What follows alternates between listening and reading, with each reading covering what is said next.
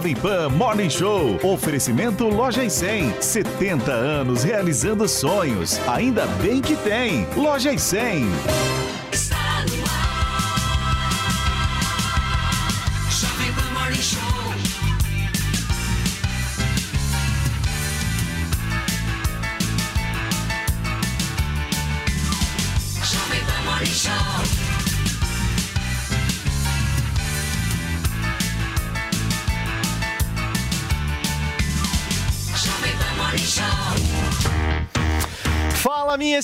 Excelência, bom dia, ótima segunda-feira para vocês que acompanham a programação da PAN. Hoje tem Morning Show até meio-dia e o bicho vai pegar por aqui porque nós vamos repercutir a entrevista do presidente Jair Bolsonaro num podcast com duas figuras pouquíssimo conhecidas de vocês: Pilhado e Paulo Figueiredo. Gente, em mais de quatro horas de conversa, o candidato à reeleição admitiu que analisa uma proposta de aumento de ministros no Supremo Tribunal Federal.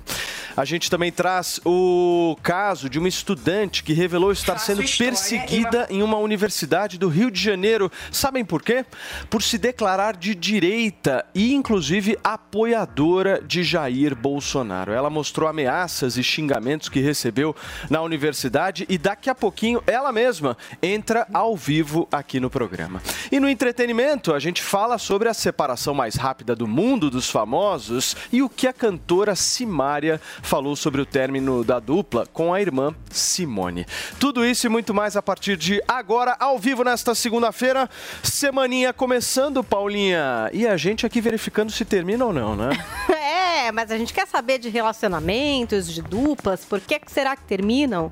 Hashtag termino se, você pode dar aí a sua versão, se acontece tal coisa, você acaba terminando. E claro que também pode comentar todos os assuntos do nosso Morning Show de hoje. Bem-vindos a mais uma semana de Morning Show. Muito bem, a gente começa o Morning Show com a agenda movimentada dos candidatos à presidência da República. Morning Show. Eleições 2022. Enquanto Lula participou de ato em Minas Gerais, o presidente Jair Bolsonaro deu uma entrevista para um podcast de dois amigos nossos. Olha só. Neste domingo, o presidente Jair Bolsonaro participou de um podcast com Tiago Asmar e Paulo Figueiredo. O programa foi realizado no Palácio da Alvorada. Na conversa, com duração de mais de quatro horas, o presidente falou sobre vários assuntos, como o Supremo Tribunal Federal e também a nova formação do Congresso.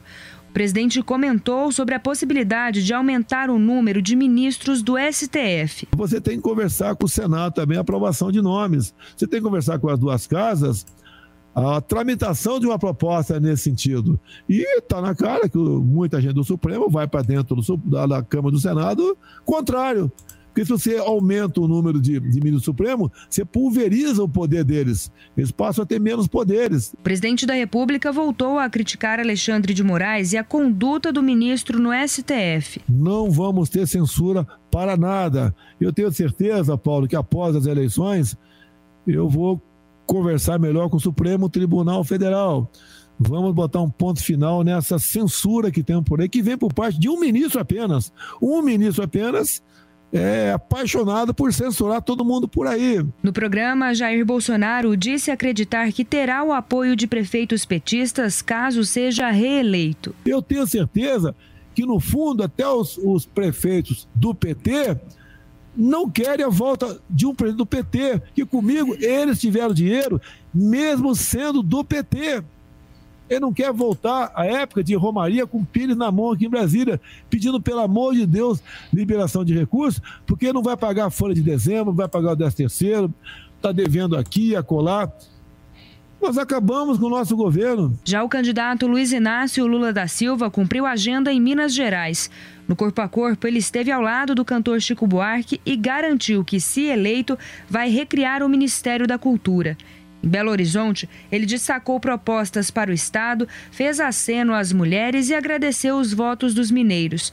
No primeiro turno, o petista venceu em Minas Gerais. Lula também acenou ao agronegócio. Depois é o seguinte: nós temos que ter clareza. A gente não tem que confundir o agronegócio com o, desmata, o desmatador, não. O agronegócio tem muita gente produtiva, tem muita gente séria, muita gente preocupada. Aquele que não quer preservar não é agronegócio, aquele é bandido mesmo. O ex-presidente também comentou o apoio do governador reeleito de Minas Gerais, Romeu Zema, a Bolsonaro. Bem claro, o governador Zema tem liberdade de apoiar quem ele quiser. Não, não, não, não, me, não me oporei e nem pensava que fosse diferente. Eu nunca pensei que fosse diferente. Segundo, a única coisa que ele tem que levar em conta é não pensar que o povo é gado. É não pensar que o povo pode ser tangido para lá ou para cá. Lula disse ainda que, se for eleito, vai dialogar com todos os governadores, independente da legenda. Na primeira semana de janeiro, é reunir os 27 governadores de estado desse país independentemente do partido que eles pertencem. Porque eu quero discutir as principais necessidades de cada Estado no campo da infraestrutura, envolvendo educação e saúde. Depois de Belo Horizonte, Lula voltou para São Paulo. Muito bem, gente. Paulinha, o Zema respondeu ao ex-presidente Lula, certo? Sim, eu vou ler aqui o tweet do Zema, o governador de Minas Gerais, que disse assim: ó, no governo PT em Minas teve posto de saúde fechado, merenda, sopa de arroz, hospitais abandonados, estradas sem qualquer manutenção e servidores com salários atrasados. O mineiro não é gado, é povo sábio e honrado que do PT já está vacinado, escreveu aqui o Romeu Zema no Twitter. Muito bem, Paulinha. Já temos aqui o nosso queridíssimo Paulinho Figueiredo, Zoe Guga. Hoje temos a presença do nosso Felipe Campos. Tudo bem, Filipão? Bom Seja dia, muito bem-vindo mais uma Fala, vez. pessoal. aqui. Bom dia, Paulinha, Guga, Zoe. Vamos lá. Olha, tem muita novidade. Pô, hein? vamos falar muito. Muita novidade. Vamos falar de bastidor um pouquinho? Olha o homem que participou da entrevista e vai contar pra gente um pouquinho dos bastidores. Paulinho, queremos bastidores da conversa. Bom dia, gente. Pô, bastidores de quatro horas e meia de conversa. Ainda teve antes bastidor, ainda teve depois bastidor. Foi bastante. Mas o engraçado de entrevistar o presidente Bolsonaro é que os bastidores são iguaizinhos na entrevista. Você não sabe quando é que você está entrevistando ele ou quando você está batendo papo. O...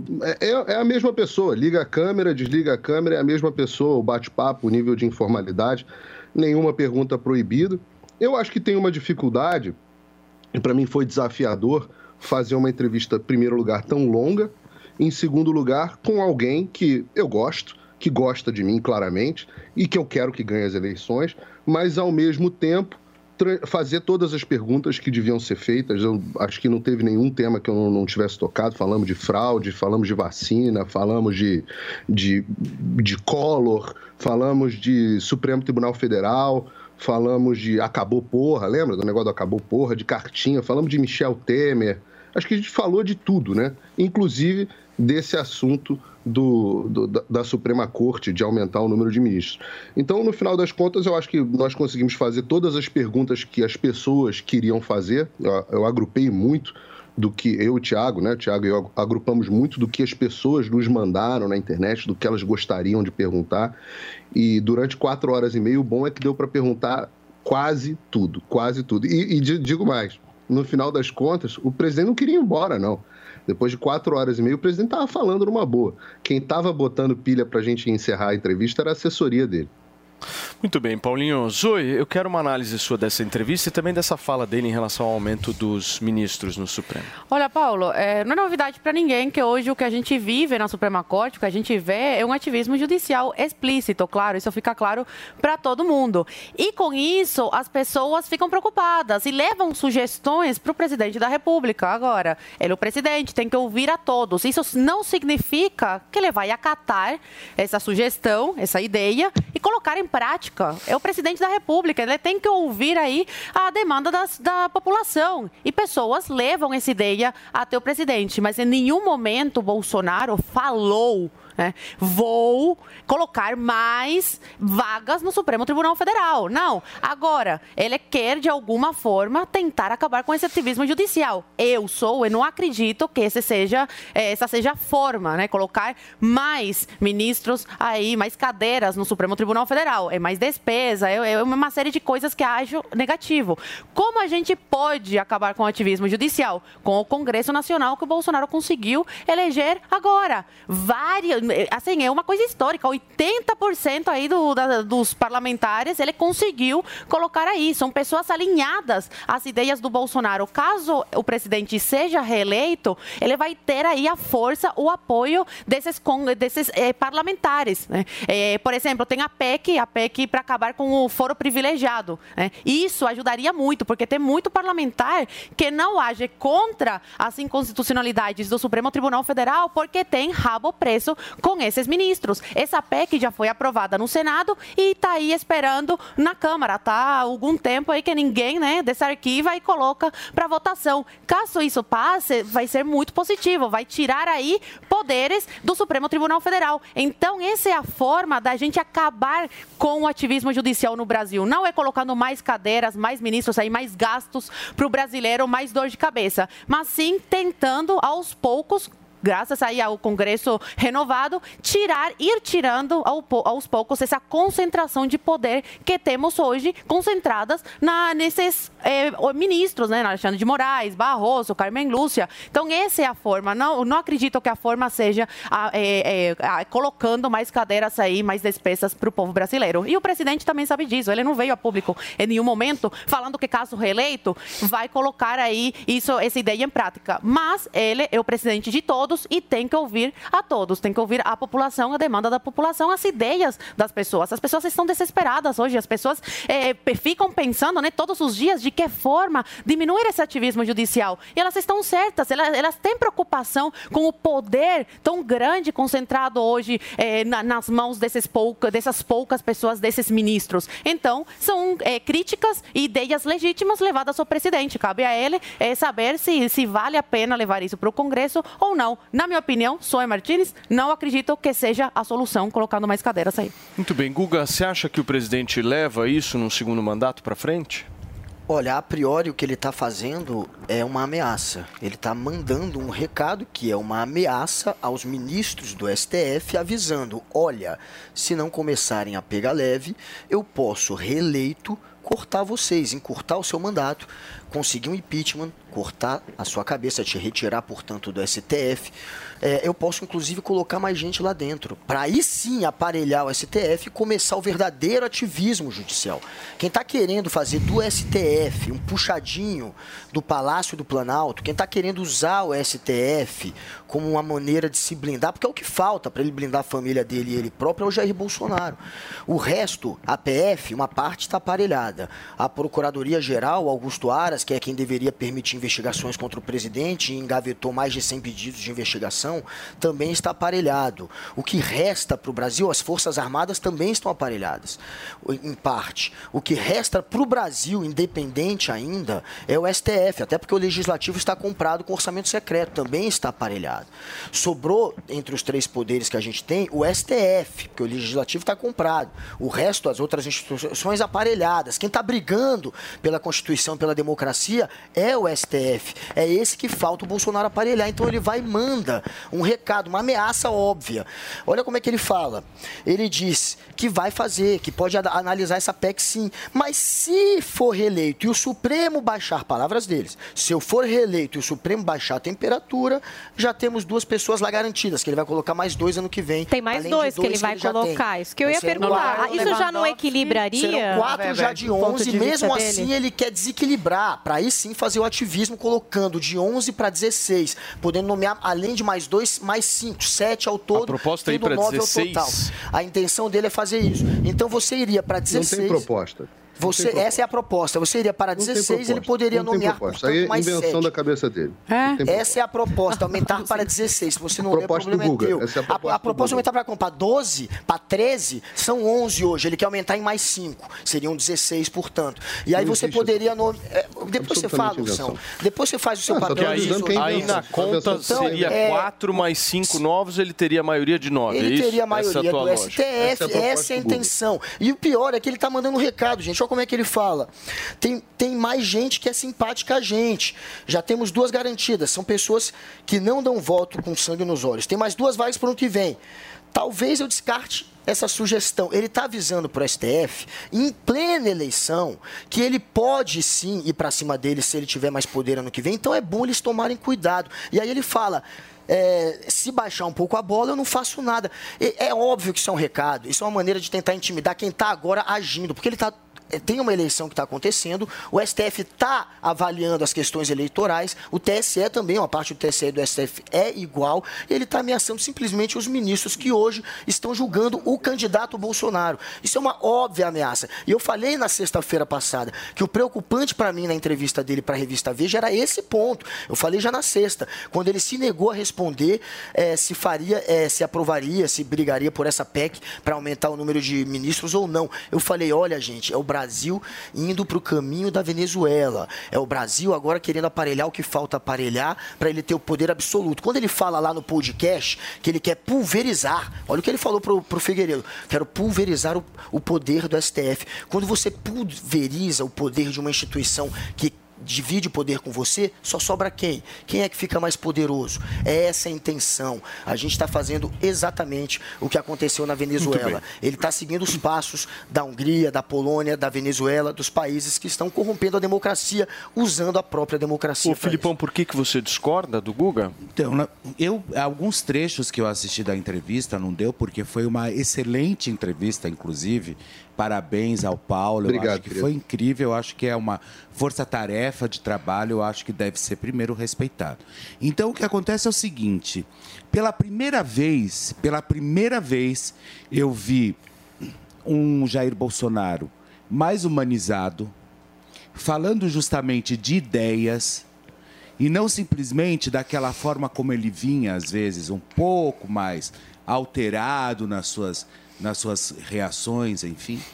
E eu não vi isso dessa vez. Então, ou seja, eu, eu acreditei, ou eu acredito, que a intenção. Eu penso da seguinte forma: se um, se um, se um avião ele começa a entrar em, em, em, em choque, enfim, eu nunca vou contra o piloto, porque é ele que vai tentar salvar a gente em qualquer cir- circunstância ou situação. Então, quando eu vi essa entrevista e eu assisti, eu achei assim, sem dúvida alguma, eu acho que eu vi um cara um pouco mais humanizado, realmente tentando. é, eu não vi ele atacando ou ameaçando da forma como o Guga acabou de trazer. Eu vi sim ele falando de ideias e possibilidades. Isso sim, eu acho que essa fase do ataque, essa fase que realmente eu acho que ele, ele trouxe, ou então um pouco mais alterado, eu acho que ele deixou um pouco mais para trás essa situação e realmente foi buscar outras, outras questões que eu acho que possam ser um pouco mais Você interessantes. viu sexta-feira? Sexta-feira ele deixou para trás para sexta, né? Que sexta-feira ele deu um chilicão. O Bolsonaro. Não, lá, é que sexta ele fez um ele discurso bem Um chilicão mesmo, mas ele brigou forte feio, ali, né, feio. na alvorada. Eu tô falando, eu tô falando, podcast, eu tô, eu tô falando Da percepção da entrevista do Da podcast. entrevista. Eu acho que na entrevista ele foi bacana. Só ameaçou é, assim, o que ele fez. fez na sexta, eu não posso levar muito em consideração o que eu vou fazer daqui a 10, 15, 20 ou 30 minutos, que a gente nunca sabe. Ainda mais um cara que está aí numa corrida presidencial, com toda a imprensa que nós sabemos contra, fazendo realmente, tentando acontecer. E, e, assim, infelizmente não tem como a gente ir por um outro caminho que não seja realmente tentar enxergar um pouco as coisas com um olhar, um, um- um olhar melhor da história. Sim. Ô Paulinho, me dá a tua visão específica sobre essa questão de aumento de ministros no Supremo. Eu sempre me posicionei de forma contrária a isso, continuo me posicionando de forma contrária. Não acho que seja uma boa ideia. Inclusive conversei depois desse, depois da entrevista sobre esse assunto especificamente com o presidente. Não tem nenhuma convicção nesse sentido. Então não tem proposta, não tem absolutamente fantasioso de que ele tem uma proposta, tem uma proposta de fato que ele esteja analisando. E a resposta que ele dá é a seguinte: vamos deixar para olhar isso depois da eleição. Do ponto de vista de estratégia de negociação, não é uma má ideia. Não é uma má ideia. Você olha e fala: olha, já que você está violando a Constituição, e foi essa a premissa, inclusive, da pergunta para quem quis- quiser assistir a pergunta completa, já que um dos poderes está violando completamente a Constituição o tempo inteiro, como é que a gente para esses poderes? E aí eu fiz inicialmente essa pergunta. Em seguida, eu voltei a essa a questão de, do que se chama aqui nos Estados Unidos de Pack the Courts, que é uma proposta que o Joe Biden apresentou na campanha dele e que várias dessas pessoas que agora estão criticando o presidente Bolsonaro apoiaram quando o Joe Biden apresentou essa proposta aqui nos Estados Unidos. Essa mesma imprensa uh, que de conveniência, né, que muda a posição de acordo com a conveniência. Então, é, eu, eu, perguntei a respeito desse assunto, ele falou: olha, todas as propostas estão na mesa, é, depois da eleição eu vou analisar, e não seguiu muito adiante nesse sentido. Eu queria, queria e acho que ele deveria ter aproveitado a oportunidade para desmentir. Agora, do ponto de vista de estratégia, é bom sim que o STF saiba que as coisas vão mudar no Brasil. De um jeito ou de outro vão mudar porque a população não aguenta mais. Essa história de que as instituições estão todas aparelhadas, menos o Supremo Tribunal Federal. Isso foi dito aqui no ar. Tá? O, o Supremo Tribunal Federal. Gilmar Mendes, indicado pelo Fernando Henrique Cardoso, que agora apoia o Lula. Lewandowski, indicado pelo Lula. Carmen Lúcia, indicada pelo Lula. Dias Toffoli, ex-advogado do PT, indicado pelo Lula. Luiz Fux, indicado pela Dilma, do PT. Rosa Weber, indicada pela Dilma, do PT. Luiz Roberto Barroso, ativista progressista, aliás, segundo o próprio, indicado pela Dilma, do PT. Edson Fachin, ex-advogado do MST, fez campanha para Dilma, tem vídeo dele fazendo campanha para Dilma, do PT. Alexandre Moraes, indicado pelo Temer, eleito na chapa do PT. Ou seja, as instituições estão aparelhadas, menos os nove, perdão, os nove dos onze ministros do Supremo Tribunal Federal indicados pela esquerda, mas não, o Supremo Tribunal Federal não está aparelhado. Quem está aparelhado são as Forças Armadas, que você ouviu aqui agora? As Forças Armadas, onde o sujeito, quem primeiro, quem indica os generais, sequer é o presidente da República, não, ninguém aqui vai saber o que é uma reunião de alto comando, o que, quais são os critérios para você sequer virar general quatro estrelas, sequer como é que é feita a seleção do alto comando, ninguém sabe, ninguém aqui tem a menor ideia. Essas instituições que têm um caráter onde você tem que ter nota em prova objetiva, nas três provas, se você não for zero, se não tiver entre os dez nas três provas, a sua chance de virar general é, são baixíssimas. Quatro estrelas, então, a chance é praticamente nenhuma. O presidente não tem ingerência nenhuma nas promoções. Não tem, simplesmente não tem. É só conhecer o funcionamento das Forças Armadas. Agora, essa instituição, essa está aparelhada. A outra, onde nove dos onze são indicados pelo, pelo PT ou pela esquerda, não, essa não está aparelhada, não. Essa está tudo certo. Agora, e, e, essa é uma distinção importante. Apesar de, de, eh, de eu continuar me posicionando contra essa estratégia, não dá para comparar a atuação da Suprema Corte Americana, onde, um, não tem decisão monocrática, dois, julgam 100 casos por ano, três, só entram em matéria constitucional. Não dá para comparar a Suprema Corte Americana com a Suprema Corte Brasileira, onde onde todos esses caras têm, primeiro, um poder monocrático absurdo, e segundo, eles julgam não sei quantos milhares de processos por ano. Nem eu sei quantas, dezenas de milhares de processos por ano, sobre todos os assuntos. Sim. Perfeito. Eu vi que o Guga Noblar pediu a palavra, o Felipe também, a Zoe, mas antes, turma, são 10 horas e 23 minutos ao vivo aqui na Jovem Pan News. E olha só quem está aqui hoje, Paulinha, é. o homem mais barbudo barbudo Uma dessa emissora. E aí? Tudo bem, Emilinho? Vamos falar de coisa boa, né, Paulinho? Vamos falar de tratamento capilar de altíssimo nível. Exatamente, uma verdadeira excelência. Exatamente. Certo? Hoje eu vim aqui no lugar do Andrade, porque, obviamente, eu vou trazer uma promoção especial para vocês. Maravilhoso. Mas falar do produto, do melhor produto aí do mercado, para você que está perdendo o cabelo aí, né? A gente sabe que é triste, que os homens, especialmente, também acabam ficando com a autoestima baixa. Então, a gente tem aqui o produto que é o revolucionário do mercado estônico capilar, que no meu caso a gente tem grandes cobaias aqui na empresa, tanto eu quanto Paulo Matias, que fizemos uso do produto aí, aprovamos, mas falar para essas para essas pessoas também, e obviamente não são só homens, mas isso acontece geralmente com homens de 30, Sim. 20 é. a 30 anos. E é muito triste você perder o cabelo já nessa idade. Com, Horrível. Né? Você sabe muito bem, né, sei, né, Paulo? Sei, querido, sei bem do que você está falando, mas a realidade das pessoas muda, Paulinha. Se um muda dia mesmo. Se eu era pouca telha, tratamento. Se um dia eu era pouca telha, tá bonito. Hoje eu vendo franjas. Tem Tá topete, franjão, ó. Tá parecendo um leão. Eu estou Tanto vendendo cabelo. cabelo. Se você quiser, me Olha aí, não são mensagem três fases aí. Pra quem no- tá vendo por imagens, né? Já começa a ligar, tá? Uhum. 0800 020 1726, senão você vai ficar na fila, depois vai ficar triste. Mas É vê aí isso. o Paulo no antes, com a entradona dele ali, ó. Meu, que atrás você não viu ainda, é a sua frente.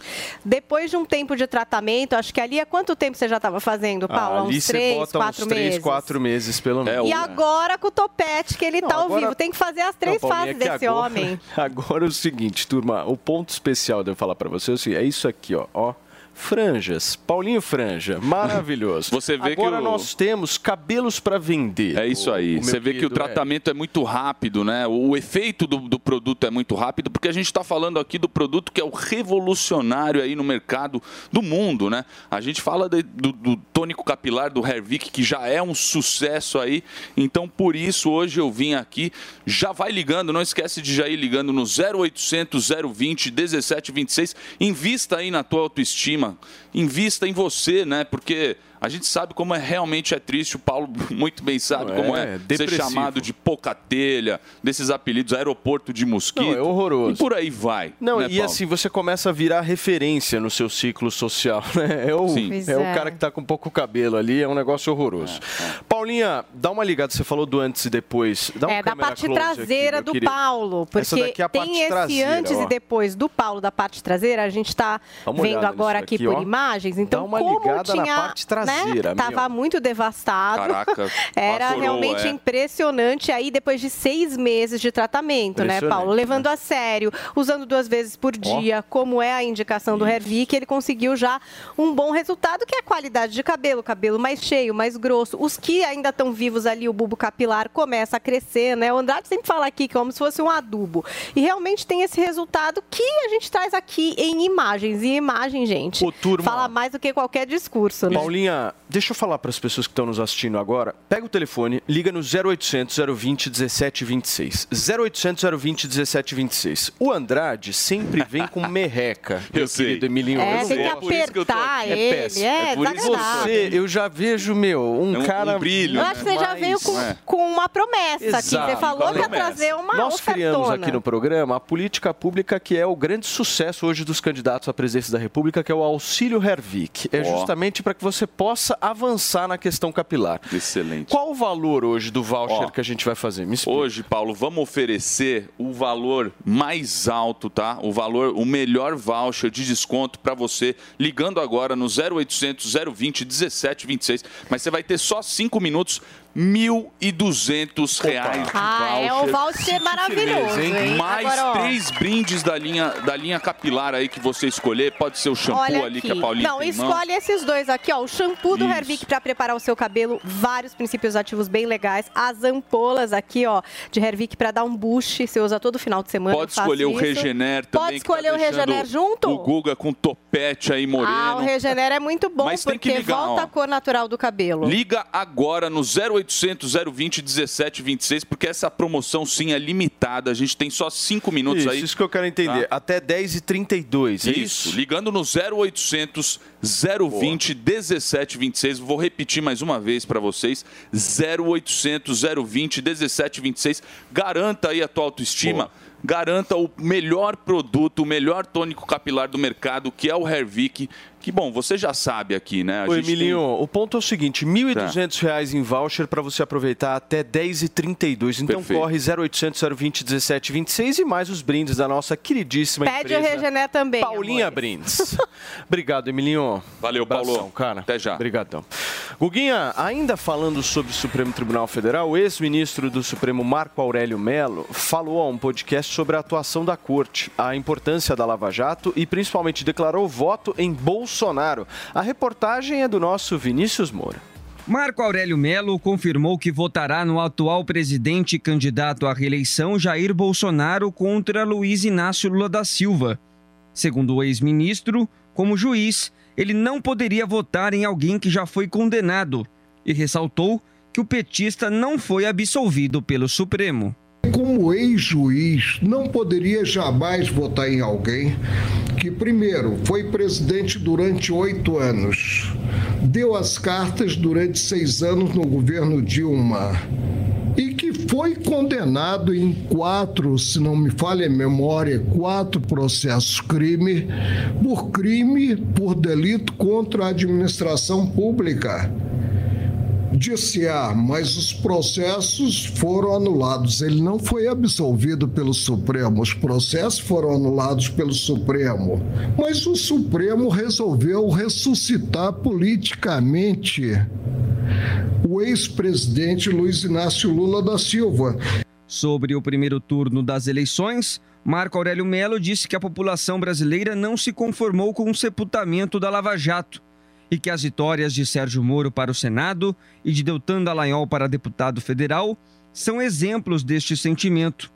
Sem citar nomes, o ex-ministro, que ocupou durante 31 anos uma das cadeiras do Supremo Tribunal Federal, ainda fez críticas a alguns integrantes da corte, quando por vezes tomam decisões que ele considera acima da Constituição. Uh, nós devemos ter, mesmo judicando no Supremo, os pés no chão. E devemos atuar com a visão aberta, admitindo, inclusive, a possibilidade de um equívoco em um julgamento. Claro. Isso é ruim, quando se sentem acima da própria instituição. Que os ocupantes hoje do Supremo percebam essa responsabilidade. Como um dos exemplos de discordância com processos julgados pelo Supremo, Marco Aurélio Melo classificou o inquérito das fake news como um equívoco. Eu estava numa recepção na casa do ministro Luiz Roberto Barroso quando chegou o presidente à época do Supremo, ministro Dias Toffoli, Marco Aurélio. Sei, disse a mim, não havia mais ninguém próximo. Sei que você não vai concordar. Eu instaurei um inquérito e designei para relatá-lo, portanto, não levou o inquérito a sorteio, a distribuição, o ministro Alexandre Moraes. Eu realmente eu não concordo. Não podemos concentrar na mesma pessoa o ato de acusar e o ato de julgar.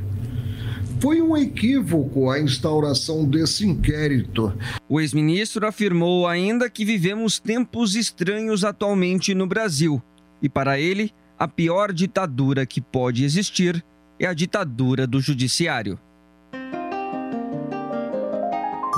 Na vida tudo se movimenta, vamos também nos movimentar. A gigante Loja 100 começou como uma simples bicicletaria.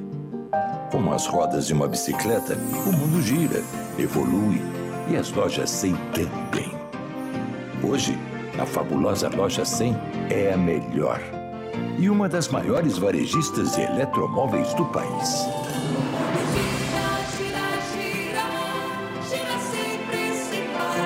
Tudo graças a milhões e milhões de pessoas como você, que todos os dias honram as lojas 100 com a sua confiança. Obrigado, minha gente.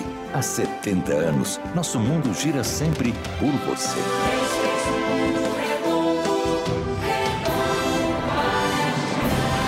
Loja 100, 70 anos. Ainda bem que tem. Jovem Pan, Morning Show. Jovem Pan Morning Show. Todo dia. All the hits. A melhor música. I got my peaches out in Georgia. That my best friend. Beautiful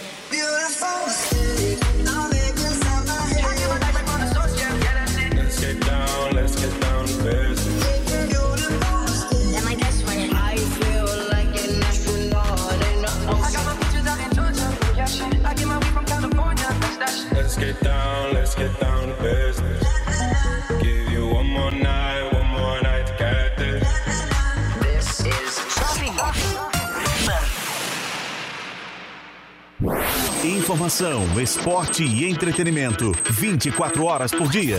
Assista a Jovem Pan News na sua TV por assinatura pelo canal 576 na NET, Claro TV, Sky e DirecTV Go. Pelo canal 581 na Vivo TV ou pela Oi Play. E acompanhe também nas parabólicas. Fique bem informado na Jovem Pan News.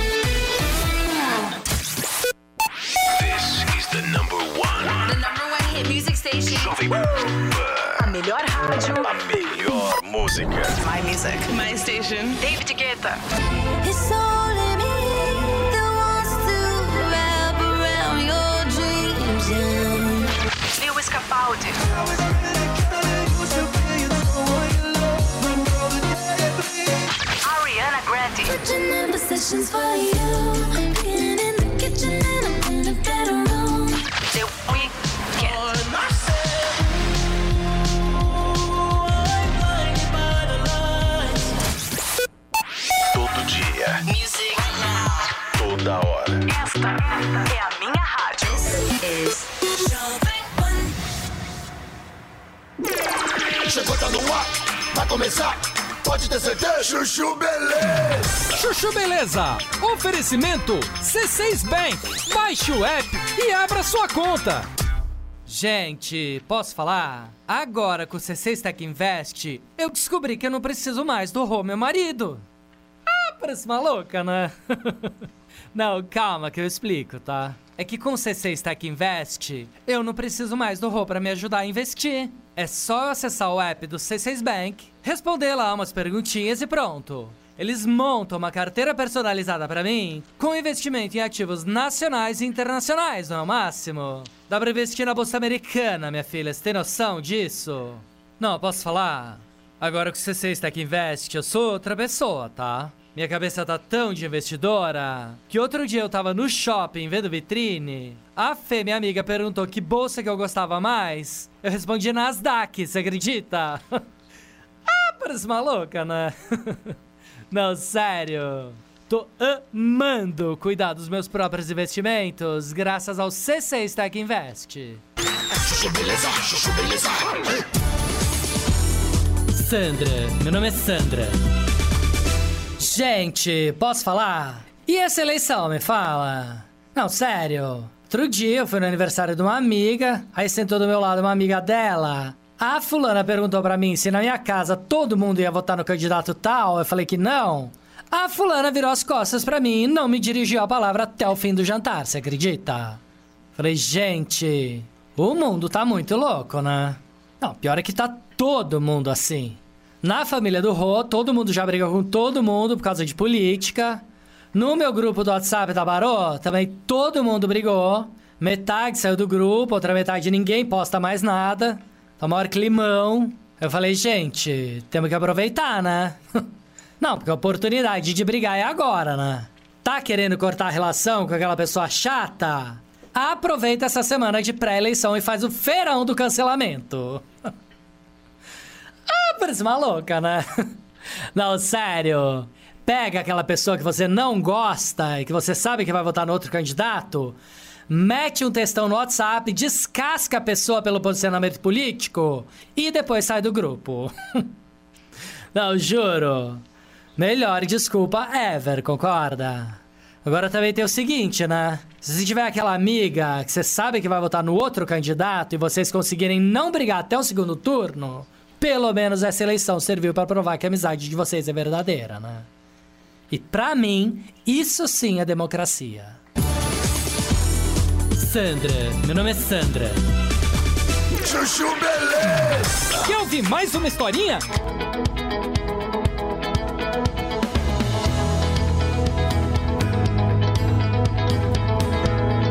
Mala pronta com Pat Leone. Realmente não sei o que é. Para você que nos acompanha pelo rádio, são 10 horas e 38 minutos. A gente está repercutindo um pouco a declaração de apoio do ex-ministro do Supremo Tribunal Federal, Marco Aurélio Melo, ao presidente Jair Bolsonaro. Pela ordem, Paulo Figueiredo. Vai ficar para sempre. É, Riz, se você quiser dirigir o programa, dá a volta, vai lá, senta com o Vini. vou falar de novo, então. E aí você tenta dirigir com. Vai lá, Você vai lá. tenta dirigir o Faz seu programa. papel de assessor aí. Cai na- não cai na pilha não, Figueiredo. tô Cai na pilha peraí, não. Nós estamos fazendo giro aqui normal. Vamos girar. Vamos lá. não Se vocês quiserem pedir, é só falar comigo. Não tem problema nenhum, sem crise. Paulinho, por Detalhe favor. que eu nem pedi, né? É, tadinho, ele tá, tá passando por dificuldades. É, a ditadura do Supremo Tribunal Federal, gente, dizer que ela é impossível porque não tem apoio das Forças Armadas é uma ignorância, mais uma ignorância sobre o processo histórico de estabelecimento de ditaduras, né? Você não precisa ter força armada, você precisa ter força policial para garantir a ditadura. Basta você ter uma força policial que te obedece. E o Supremo Tribunal Federal, apesar da Constituição Federal dizer claramente, expressamente, que as polícias são órgãos do Poder Executivo, e a Polícia Federal, portanto, um órgão do Poder Executivo, a a- o Supremo Tribunal Federal tem a própria PF dele, com uma delegada própria. Era a Denise, agora eles trocaram, mas eles têm, têm lá. E vamos, vamos checar, vamos fazer um, um- vamos fazer uma coluna aqui para checar as coisas que a gente vê numa ditadura. Tem prisão de líder de partidário? Tem. Tem prisão de parlamentar? Tem. Tem prisão de jornalista? Tem.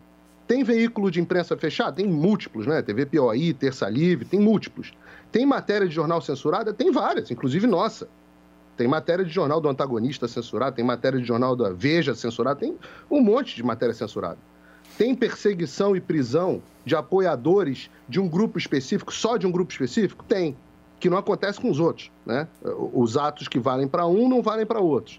Tem empresário perseguido? Tem. Tem conversa privada violada? Tem. Tem bloqueio de contas e bens especificamente de, de um lado político? Tem. Tem invasão de atribuição dos outros poderes? Tem também. Tudo isso é graças a essa polícia paralela. Agora, é- é- basta você fazer uma, uma reflexão. Você, cidadão, pode fazer a reflexão se a gente vive numa ditadura ou não. Sabe o que, que define se você vive numa ditadura ou não? Se você tem medo. Você tem medo? Existe algum jornalista, parlamentar ou cidadão com medo de falar qualquer coisa do Bolsonaro e sofrer algum tipo de perseguição? Não tem. E do Alexandre? Mas claro que tem. Ora, antes de fazer a entrevista com, com o presidente Bolsonaro, o Tiago e eu sentamos, o Asmar, né, o Pilhado, sentamos e eu para bater um papo sobre o que, que a gente ia falar. E eu fiz algumas perguntas sobre o STF e o Tiago falou assim: será que isso não vai dar problema, não? Pô, pelo amor de Deus, eu não quero sair preso. Você está aí nos Estados Unidos, eu não quero sair preso. Ora, como é que pode um jornalista ter medo de fazer uma pergunta para o presidente da República, porque senão vai ser preso por um membro do Supremo Tribunal Federal? Você quer prova maior do que essa do que tem é, ditadura? Não tem esse negócio de poder do convencimento. Que babaquice é essa de poder do convencimento? Convencimento de quem? Quem da população está convencida pelo Supremo Tribunal Federal? Olha a resposta que a população está dando nas urnas. Não tem convencimento absolutamente nenhum. Olha o parlamento que a população elegeu, olha os governadores, olha o Senado, acima de tudo que a população elegeu. Não tem poder do convencimento, tem poder da caneta. Poder da caneta. Não precisa de exército para o Alexandre de Moraes apertar um botão e bloquear a conta de empresário bilionário no Brasil. Isso é ditadura. É, é isso, isso, tudo que eu falei aqui são fatos inegáveis. Quiser discutir com isso, tá bom, discute com os fatos. As pessoas que estão querendo Guga. fazer um discurso contra a democracia. Ele só esqueceu de avisar que todos esses que, estão contra a sendo, é, que estão respondendo por inquérito foram pessoas toda que ditadura atacaram a democracia, Até o Júlio que falaram, diz. peraí, minha vez, minha vez. Até o Júlio são, pe- são lá, aguenta. São pessoas que pediram para fechar o STF, são pessoas que gravaram vídeo com uma arma na mão ameaçando o ministro do STF, ou que gravaram vídeo falando que eles são ratos, que sabem onde eles estão, que, é para perseguir ministro do STF. Ele está simplesmente falando que a justiça está errada em punir aqueles que estão patrocinando em, é, atos antidemocráticos. A lei diz que a gente não pode colocar uma instituição contra outra, criar animosidade entre poderes, STF contra legislativo ou executivo. Isso é contra a lei, gente. Isso está na lei. Alexandre de Moraes não inventou nada. E aí ele, junto com a Polícia Não Federal, e nesses né? casos que ele citou, até com a Procuradoria Geral, aparelhada pelo Bolsonaro, mas até a Procuradoria Geral foi a favor da prisão dessas pessoas citadas agora, Daniel Silveira, Roberto Jefferson. Nada foi feito com uma canetada. Tudo passou pela ordem jurídica que tem que Mas passar não tá aparelhado? neste caso. Não tá então aparelhado? é Não óbvio. entendo. Não, por favor, gente, é minha vez. Ah, é, lindo, então o que está acontecendo, gente, te é muito interromper. óbvio. A gente tem um lado querendo pousar de vítima, enquanto esse lado sim sim, pediu intervenção militar. Quem pediu intervenção militar? Esses que ele está defendendo e dizendo, tadinhos, agora a justiça está em cima deles. É muito engraçado, porque todos esses simplesmente pediram, de alguma maneira, para a gente ter os nossos direitos cerceados. Porque na hora que você ataca a STF, na hora que você vai para cima dos outros poderes e quer dar mais poder para um presidente, você está sim atacando os nossos direitos, o direito de todos nós. Então ele está defendendo um lado que é contra as urnas, que não quer aceitar o resultado da eleição, que não quer aceitar a ordem judicial. Tadinho dessa gente, são perseguidos pela justiça. Não, gente, não tem perseguição. A perseguição tem do lado do Bolsonaro. O que, que ele fez? Trocou 20 superintendentes da Polícia Federal, cinco diretores da PF. Trocou também é, a toda a, a- a- os líderes, todos os comandantes das Forças Armadas tiveram que pedir demissão depois que o Bolsonaro foi lá e tentou aparelhar também. Sim, mas quando Ou ele, seja, mas quando ele, ele, mudou pede, Forças Guga, Armadas, Mas quando ele pede, Ele mas quando ele pede a PF. mas quando ele pede e vai à caça às bruxas mesmo na PF, enfim, ele está exercendo o papel dele de presidente Claro que não, ele República. está exercendo o papel dele é de lógico, papai que não, quer defender senhor, a família. Não, senhor, Claro, e a sim, senhor. fiscalização? Sim, senhor, são 20, Escuta, ninguém, nenhum, não, olha, não é, não é na história da. República, Não gente, é assim, a é gente assim. serve de exemplo todos que passaram. Ninguém fez isso. Primeiro presidente que conseguiu trocar as Forças Armadas, o comando da Marinha, da Aeronáutica e do Exército, Claro Bolsonaro. Primeiro presidente Mas é que claro que trocou, não, que não trocou ser tão toda a- assim, o comando, Bolsonaro. Primeiro Armadas. presidente que também conseguiu, tanto desde a ditadura não, Não tinha isso. Olha, eu acho E o engraçado. primeiro presidente que se Guga, meteu na PF. Gente, você- analisa. Se meteu na PF é quem como? tá aparelhando. Seguindo a. Constituição, Quem tá aparelhando? colocando o chefe acho da que polícia Não é o ignorando Alexandre de Moraes. acho que você- o Alexandre de Moraes não tem esse poder. Que acho que, interferência na Polícia acho Federal? que- E Alexandre de Moraes foi indicado Peraí, Michel Temer. Eu acho que na verdade, eu acho que na verdade, eu acho que nem de esquerda você é, Guga. Pra mim você é um marxista é cultural. Essa é a grande Você verdade. Eu acho que Você você sabe o que é marxismo cultural? Então, você você sabe. Não, então você não- assim, nem olha, a- cultural. então, mas então, Ninguém mas, lê, Felipe, é só aí, ele, Aí o que acostuma. acontece? Não, eu, eu, olha, eu, eu Gente, defendo, sem eu briga, defendo, vamos no assunto, Eu defendo. vai. Não, mas eu acho que não tá Ele tá brigando, quietão né? hoje, hein? Guguinha? Acho que a Não, a gente aqui não briga. né? Ninguém tá Não. É que às vezes eu vejo começar uma coisa, já me bate meu coração e eu penso, não, Não, vamos aqui pela não tem paz. nenhum Tá tipo de que desentendimento. Você Por é favor. Felipe. Olha só, Graças é, eu, eu defendo a ideia do, do Paulo quando ele diz do, do Figueiredo, quando ele fala justamente que o que a- eu acho que a maior a maior é, é, questão que foi foi direcionada nessa eleição, eu acho que sem dúvida foi foi o Senado, foi o Congresso, a quantidade de, de, de, de, de candidatos que foram eleitos aí também da direita. Então quer dizer, isso não é isso é, foi o Bolsonaro que fez isso? Não, mas Não isso eu acho legal, porque Eu isso é o rito da acho. democracia. O Claro, Supremo também, então. se vai indicar na o presidente verdade, mais dois, O voto, é o voto é, é assim livre. funciona. o, vo- o voto é livre e é Só decidido nas urnas. Então, ou seja, Sim. o povo está querendo, na verdade, eu acho que essa mudança. E não é simplesmente fazendo esse barulho, talvez, Guga, que você representa muito bem essa faixa da esquerda. Eu gosto disso quando eu vejo, quando você grita. Eu estou que você- representando os democratas Eu acho, eu agora, eu gosto disso. Quando, representando quando você grita, que você se Não, exalta. Sabe por quê? Porque eu acho assim, eu acho que o mal, ele ecoa e faz barulho. Às vezes eu tenho que gritar só Então, às vezes, eu gosto disso. E você representa muito bem essa faixa. Obrigado, eu represento o continua marxismo Eu só queria- Paulinha, posso só... O marxismo Você quer cultural. Eu só queria uma, A uma frase que eu acabei. Fala, fala. Não, é que eu acabei de lembrar de outra vítima, agora recente, do ativismo judicial. A juíza eh, Ludmila Lins, que foi banida de todas as redes sociais por ordem do todo-poderoso Alexandre de Moraes e fica por isso mesmo. E sabe qual foi a, a grave coisa que ela fez? O grave crime? Criticar o ativismo judicial do Supremo Tribunal Federal. Então temos uma juíza hoje no Brasil que está sendo censurada pelo Alexandre de Moraes. Por quê? Por criticar arbitrariedades do Supremo. É Muito isso. bem. Paulinha, por falar em apoio a Bolsonaro, a atriz Cássia Kiss tem convocado o povo para uma reza contra uma ameaça comunista. É isso mesmo? Pois é, teve isso no final de semana. Então, depois de convocar para a vigília do feriado da Independência, né, do 7 de setembro, a atriz Cássia Kiss, que a gente já trouxe aqui, que está realmente dentro desse perfil bastante religioso, ela pediu oração contra a ameaça comunista em um vídeo publicado pelo Centro Dom Bosco, que é uma entidade ligada a setores bem conservadores da Igreja Católica. O vídeo foi postado no perfil do Twitter da entidade na sexta-feira. A gente vai conferir um trecho aqui no Morning Show. Pouco antes de ser exilada pelos revolucionários, Princesa Isabel rezou assim para Nossa Senhora Aparecida: Eu, diante de vós, sou uma princesa da terra e me curvo, pois sois a rainha do céu. E eu vos dou tão pobre presente que seria uma coroa igual à minha. E se eu não me sentar no trono do Brasil, rogo que a senhora se sente por mim e governe perpetuamente o Brasil. Por isso, convidamos todos os brasileiros para no próximo dia 12 de outubro, às 15 horas, rezarmos o Santo Rosário, desta vez em Aparecida. Suplicaremos novamente a tão boa mãe que governe o nosso país e que nos livre da ameaça comunista profetizada na sua aparição em Simples. Aí, mais uma vez, essa questão da profecia, né, que a gente trouxe pra cá. Que já é o Papa Francisco. Ai, que loucura.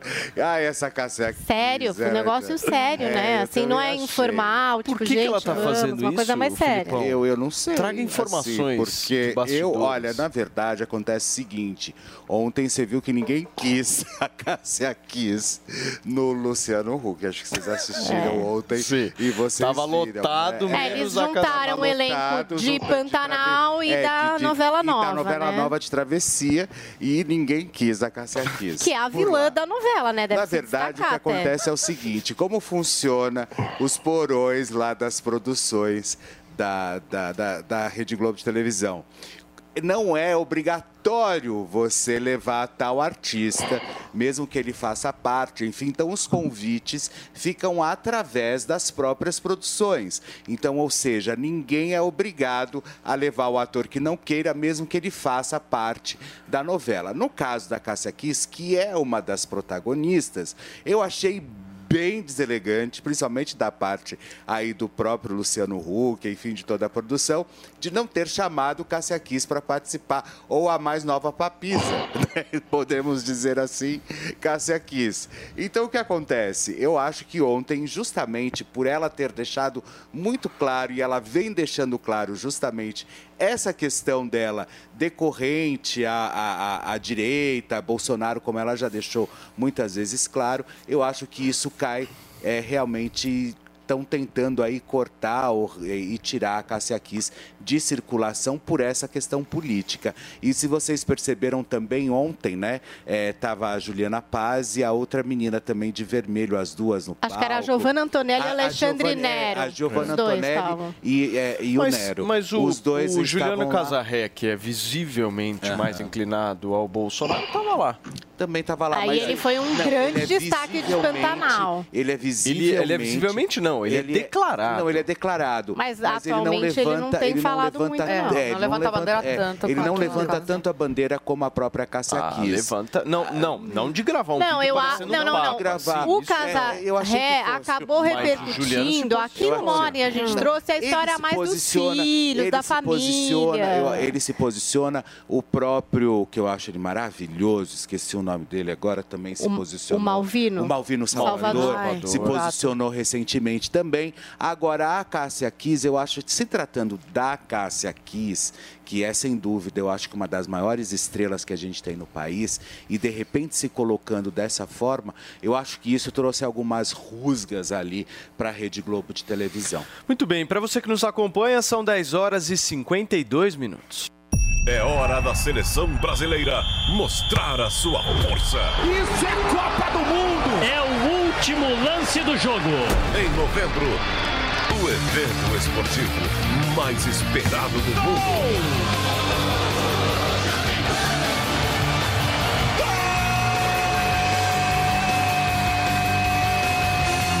Copa do Catar 2022. Depois de uma campanha invicta e irretocável nas eliminatórias, o Brasil já conhece seus adversários: Sérvia, Suíça e Camarões. E no ano de despedida do técnico Tite da seleção, é a chance de trazer o Hexa pra casa. Técnico é saber escolher e saber também. É o Brasil rumo ao Hexa.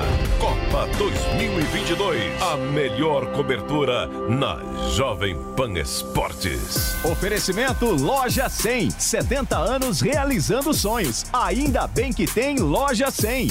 Bob, o melhor site de apostas do mundo agora no Brasil. Brasil Wanna Bet. Vai de bob.com. Tectoy agora também é automação comercial. Uma nova fase para o seu negócio. Consórcio Mage. Volkswagen Caminhões e Ônibus. Seu caminhão Volkswagen em até 10 anos sem juros. Cimento CSN. Mais do que forte. É fortaço. E a Selvi. EAD semipresencial com encontros semanais virtuais ou no polo. Alô, meu povo, venho aqui dar um recado. Tá construindo cola aqui do meu lado. Do início ao fim da sua obra. O cimento pra toda obra é Poti, Itaú, Votorã e Tocantins.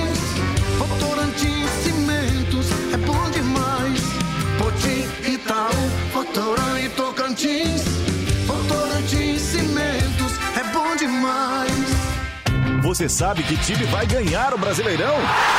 Sabe quem vai fazer mais pontos na NBA? Entende tudo de Fórmula 1?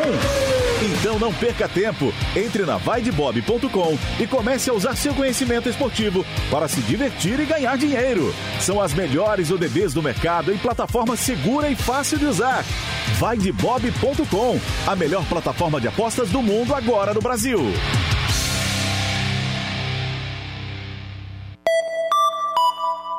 No restaurante A Bela Sintra, a verdadeira gastronomia portuguesa vai encantar seu paladar. Para pedir de entrada, salada de gambas com aspargos empanados com amêndoas. Sugestão de prato principal, o delicioso misto grelhado do mar com molho picante. Ou a lagosta a termidor com arroz puxado. E de sobremesa, trio de doces conventuais. Restaurante A Bela Sintra. Rua Bela Sintra, 2325 Jardim Paulista. A Jovem Pan apresenta Conselho do Tio Rico. Senhoras e senhores, meu nome é Daniel Zuckerman, estamos aqui no Conselho do Tio Rico. Zuki, finalmente tua filha nasceu. Pô, obrigado, muito obrigado Te pelo... mandei um caminhão de vinho, não sei se você recebeu. Eu recebi. Obrigado pelo quarto que você conseguiu com o Claudio Lotenberg lá no Einstein, fantástico. É, o Claudinho e o Sidney também, O conheço Sidney. bem. Turma da presidência O me, doutor trata- Sidney. me trataram bem. Só o pão de queijo que é caríssimo lá no Einstein, né, Mas é tio? caché, isso é importante. Muito caché. Tio, que bom estar com você aqui. É maravilhoso. Mas agora a gente vai tocar num assunto que é muito triste. A guerra, Rússia e Ucrânia. O mundo tá um caos. Tá um Tá um caos. caos absoluto. Já ligou pro Putin ou não? É, eu tenho ele no, no Telegram, não é nem o WhatsApp, no Telegram. Mas Se ele não tá proibir, né? O que, que impacta a guerra nos investimentos, na economia? A turma quer saber. O maior medo hoje em dia, Zuki, é um negócio chamado inflação. Tá bom. Quando você tem a Rússia jogando gás, o consumo da Europa de gás para aquecimento, gás de cozinha, gás de tudo, principalmente petróleo e gás, quem comanda é a Rússia. Então eles vão, o Putin, eu conheço o Putin de longa data, vai fechar a torneira, vai ficar mais caro e como tudo depende de petróleo e gás, tudo fica mais caro e a inflação aumenta ainda mais.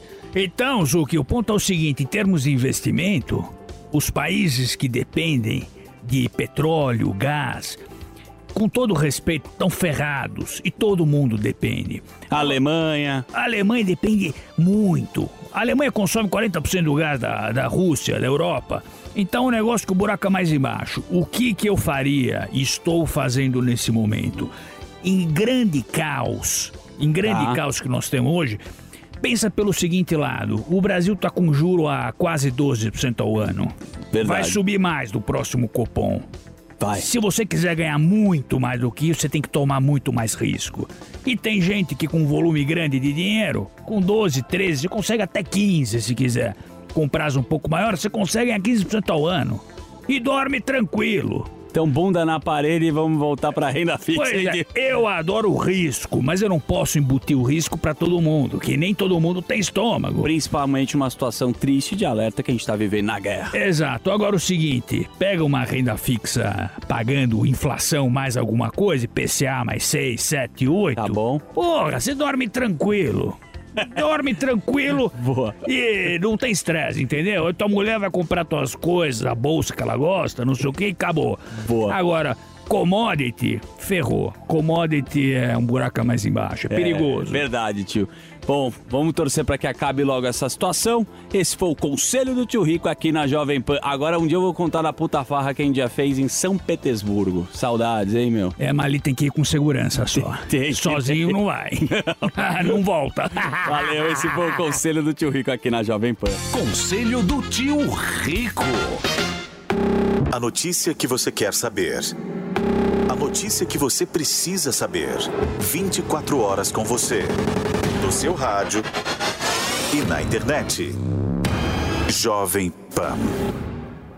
Vão caindo e a gente vê que quem prega, né, que fala que a direita é intolerante, que a direita não aceita eh, religião que não seja a deles, são os primeiros que praticam a intolerância religiosa aqui no Brasil. Muito bem, são 10 horas e 59 minutos para vocês que nos acompanham. Paulinho Figueiredo, por favor. É, sim, tem deboche de tudo aqui. É, eu tenho, achei, eu vi com, com bastante admiração, na verdade, a mensagem dela. Acho bonita, não é a mesma fé que eu, que eu tenho, não é a mesma fé. é, eu não sou católico, mas eu achei muito bonita a mensagem dela. E os cristãos são unidos nesse tipo de pensamento. A Bíblia fala no livro de Daniel que quem estabelece e quem remove os reis é Deus. Deus, é ele que dá sabedoria aos sábios, ele que dá entendimento aos entendidos, diz o, o livro de Daniel. O livro de Romanos fala que nenhuma autoridade existe sem a permissão de Deus. Todas as autoridades que estão no seu lugar foram colocadas lá por permissão e vontade de Deus. E mesmo as autoridades que trazem o juízo. Porque é isso que acontece com o povo quando ele peca. E aí, o pecado do povo não tem a ver ah, de fazer sexo em camisinha, sei lá. Pense no, no pecado aí que você puder imaginar. Tem a ver com a falência moral desse povo. A Bíblia é bastante ampla nesse sentido, e o- principalmente o Antigo Testamento mostra bastante que o povo judeu, quando ele se afasta de Deus, o juízo vem. Deus manda o juízo. E o povo brasileiro está vivendo um momento muito, muito parecido. Se o povo escolher por livre e espontânea vontade, assumindo que o nosso sistema eleitoral reflita a vontade do povo, se ele escolher de livre e espontânea vontade colocar alguém que foi sabidamente, comprovadamente condenado por corrupção em múltiplas instâncias, que comandou o maior esquema de corrupção da história do país, independente, men- independentemente do, do- anulação, do- do- de terem tornado o processo nulo. Independente disso. Os fatos ocorreram e os crimes ocorreram. O dinheiro foi devolvido. Vários dos ministros confessaram. Delatores eh, nomeavam o que viam. Vários, e com- múltiplos, confirmados por provas. Isso aconteceu. Se um povo, diante disso, assumir que quer se suicidar moralmente e votar no Lula para presidente, o juízo virá. Virá o juízo sobre o, sobre o povo brasileiro. Isso acontecerá. Então, a fé da, da, da Cássia Kiss é muito bonita. Não tem nada de errado, não tem nada de. não tem nada que tem que ser condenado, não tem nada que tem que ser debochado. Tem que ser aplaudido que uma pessoa queira rezar pelo bem da nossa nação. Acho que se mais pessoas rezarem e orarem pelo bem do país, talvez Deus tenha misericórdia do nosso povo. Muito bem, são 11 horas e 2 minutos para vocês que nos acompanham aqui na Jovem Pan News com o nosso Morning Show. Eu acredito muito na religi- religiosidade. Mas se a gente puder, meu querido Eric Surita, colocar também ciência, tratamento para que faça cabelo crescer, é Deus e o Hervik, É isso querido. aí, é Tudo isso aí. junto pra gente fazer cabelo crescer. religiosidade, pensamento positivo, que dá pra fazer, Nanotecnologia, né? biotecnologia, né? Ó, vou te falar, É. o Hervik dá aquela impulsionada sensacional no crescimento capilar. E eu vou te falar, Emilinho veio aqui, todo padrão Andrade de qualidade. Pois é. O que aconteceu, minha querida Paulinha? Eu sei que quando volta é que é alguma coisa boa, Ligações explodiram no Exato. 0800 020 1726. Eu vou reprisar rapidamente o que que nós dissemos para vocês há alguns minutos. É o seguinte, a gente trouxe o auxílio Hervik, que é o voucher, a gente brinca aqui, o voucher de 1.200 reais Melhor de que tem, desconto. né? O Não tem melhor que esse, não, gente. Não existe Não em tem. nenhum Morning Show a gente deu um desconto tão alto quanto esse para que você adquira o seu tratamento de um ano. Então, se o Emilinho tá aqui, eu já vou adiantar. É isso Emilinho, aí, é isso 0800 020 1726, aí o Emilinho fala até que horas vai funcionar. Exatamente, Paulo Matias. A gente teve tanta ligação que eu falei com o pessoal da, da Hervik para abrir um pouco mais aí de tempo. Então a gente tem mais cinco minutinhos aí, até as 11 e 10 mais ou menos aí, para você ligar e garantir esse voucher, o auxílio Hervik aqui Hervik. do Morning Show. Que tá, que tá valendo agora 1.200 reais. Isso é inédito aqui no programa. 1.200 reais mais três brindes aí Agora eu tô com os três capilares. aqui, gente. A Paulinha Olha sabe lá, muito bem. ó. A ampola de Hervik para no início do seu tratamento, já no final de semana, para você dar um boost. Aqui o shampoo que vai preparar, preparar o seu couro cabelo para receber o Hervik, vai deixar o cabelo soltinho. É maravilhoso esse shampoo. E aqui o Regener, que faltou a gente mostrar e que você pede também, porque são três, ó, que vai voltar a cor natural do seu cabelo. Você que não quer ter cabelos brancos, já faz o antes e depois. Mas, ó, você vai Paulinha, adorar aqui esses produtos. Lembrando que é só no 0800 020 1726. Liga lá até as 11h10 aí. A gente estendeu um pouco aí a promoção dos 1.200 reais de voucher que você tem, mais os brindes aí que a Paulinha mostrou, no 0800 020 1726. Eu vou repetir o telefone mais uma vez para você anotar.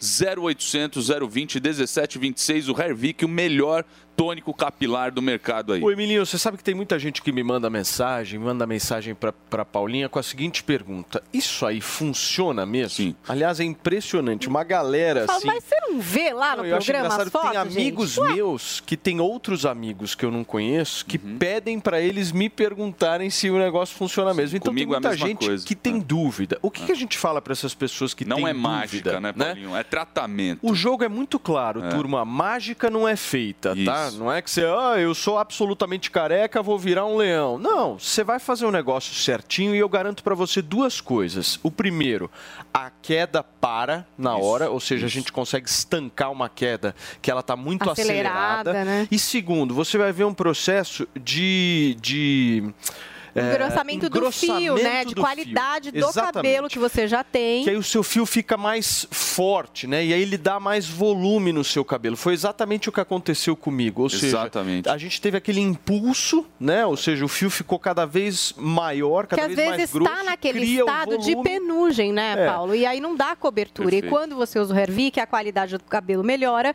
e aí começa a ter E um assim, fechamento, uma Paulinha, cobertura mesmo. Tem que usar direitinho, manhã, noite, manhã, noite, manhã, noite. Eu sempre falo aqui. Esse é outro segredo, O né? Hervik, às vezes eu falo mais com ele do que com a minha esposa.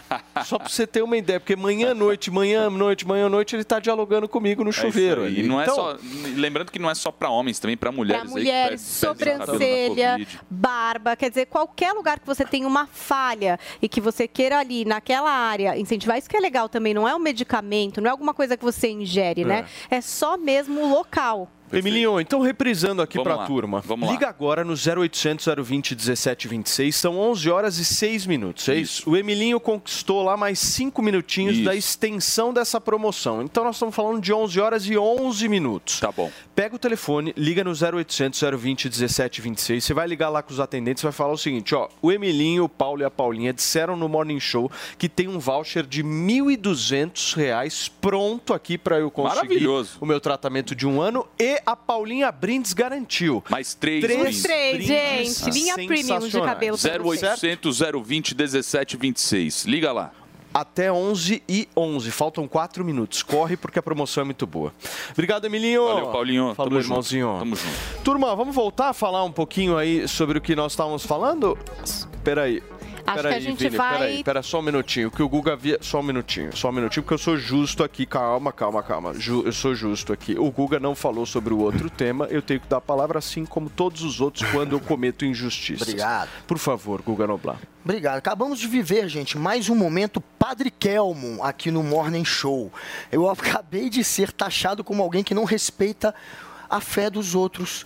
Só porque o Felipe fez uma brincadeira chamando de papis aqui e eu ri. Qual é o problema de chamá-la de papisa? Isso não é desrespeito à fé de ninguém. Ele estava brincando com a Cássia Kiss. E o pior é que eles me atacaram. Me atacaram o Felipe porque é uma maneira de você polarizar e dizer que a esquerda, olha a esquerda rindo. Eu ri de uma brincadeira do nosso convidado. Qual é o problema? Não tem problema nenhum, mas esse é aquele momento que eu digo para vocês, momento Padre Kelmo do Morning, que eles pegam algo que não tem nada a ver e me voltam contra o público. Tá querendo me jogar contra a fé dos outros só porque eu ri de uma brincadeira do convidado. Mais uma vez apelando. Gente, é, o medo do comunismo que a Cássia Kiss falou que ela tem, realmente é uma das justificativas para se votar no Bolsonaro. Porque para votar no Bolsonaro você tem que ter medo do que não existe, né? Você tem que ter medo do PT fechar a igreja, você tem que ter medo de feminista, de jornalista que está te enganando, você tem que ter medo é, de artista que você considera pedófilo, você tem que ter medo até de professor em sala de aula, que ele vai doutrinar os seus filhos. Se tem uma ideologia política que é baseada no medo, que se faz pelo medo, que se espalha pelo medo, é o bolsonarismo. Então é óbvio que para votar no Bolsonaro você tem que ter medo do quê? Do comunismo, que já não existe há 30 anos, nem na China existe para valer mais o comunismo. Acabou o comunismo, mas eles vão continuar usando o meio de incutir medo em você. Medo do comunismo, mais um fantasma, mas justifica é, a, a escolha da Kiss. Porque para votar no Bolsonaro, só, só, Paulinha, só acreditando em fantasma. Nós vamos falar agora de um caso que tem repercutido muito nas redes sociais. Uma estudante de direita do Rio de Janeiro revelou estar sendo perseguida por suas preferências políticas. É isso mesmo? Conta pra gente. Pois é, na internet viralizou o vídeo da estudante Júlia de Castro, de 20 anos. Ela é estudante de História na Universidade Federal do Estado do Rio de Janeiro. E ela conta exatamente que ela vem sofrendo perseguição de alunos da Unirio desde que ela revelou ser de direita e declarou voto no Jair Bolsonaro. É, inclusive, a gente está com a Júlia aqui para conversar com a gente hoje no Morning Show e para contar um pouco mais do que ela vem passando, enfim, trazer um pouco mais aí é, dessas declarações que acabaram viralizando nas redes sociais. Tudo bom, Júlia? Bom dia, bem-vinda aqui ao nosso Morning Show. Oi, gente, tudo bem? Bom dia para todo mundo. Vocês estão me ouvindo bem? Tá ótimo, tá perfeito. Júlia, queria que você é, trouxesse nas suas palavras o que você vem passando. Claro que tinha o vídeo lá da rede social, mas já que a gente está com Uhum. você aqui ao vivo, acho que você pode contar mesmo pelo que você vem passando. Obrigada, Paulinha. Então, eu sou de direita, sou eleitora do Bolsonaro, só que eu faço faculdade federal. E hoje em dia, já tem muito tempo, na verdade, a faculdade federal ela tem pensamento hegemônico que é de esquerda. Então, desde que, desde que as aulas voltaram presenciais, eu nunca me posicionei em sala de aula, porque não existe debate político.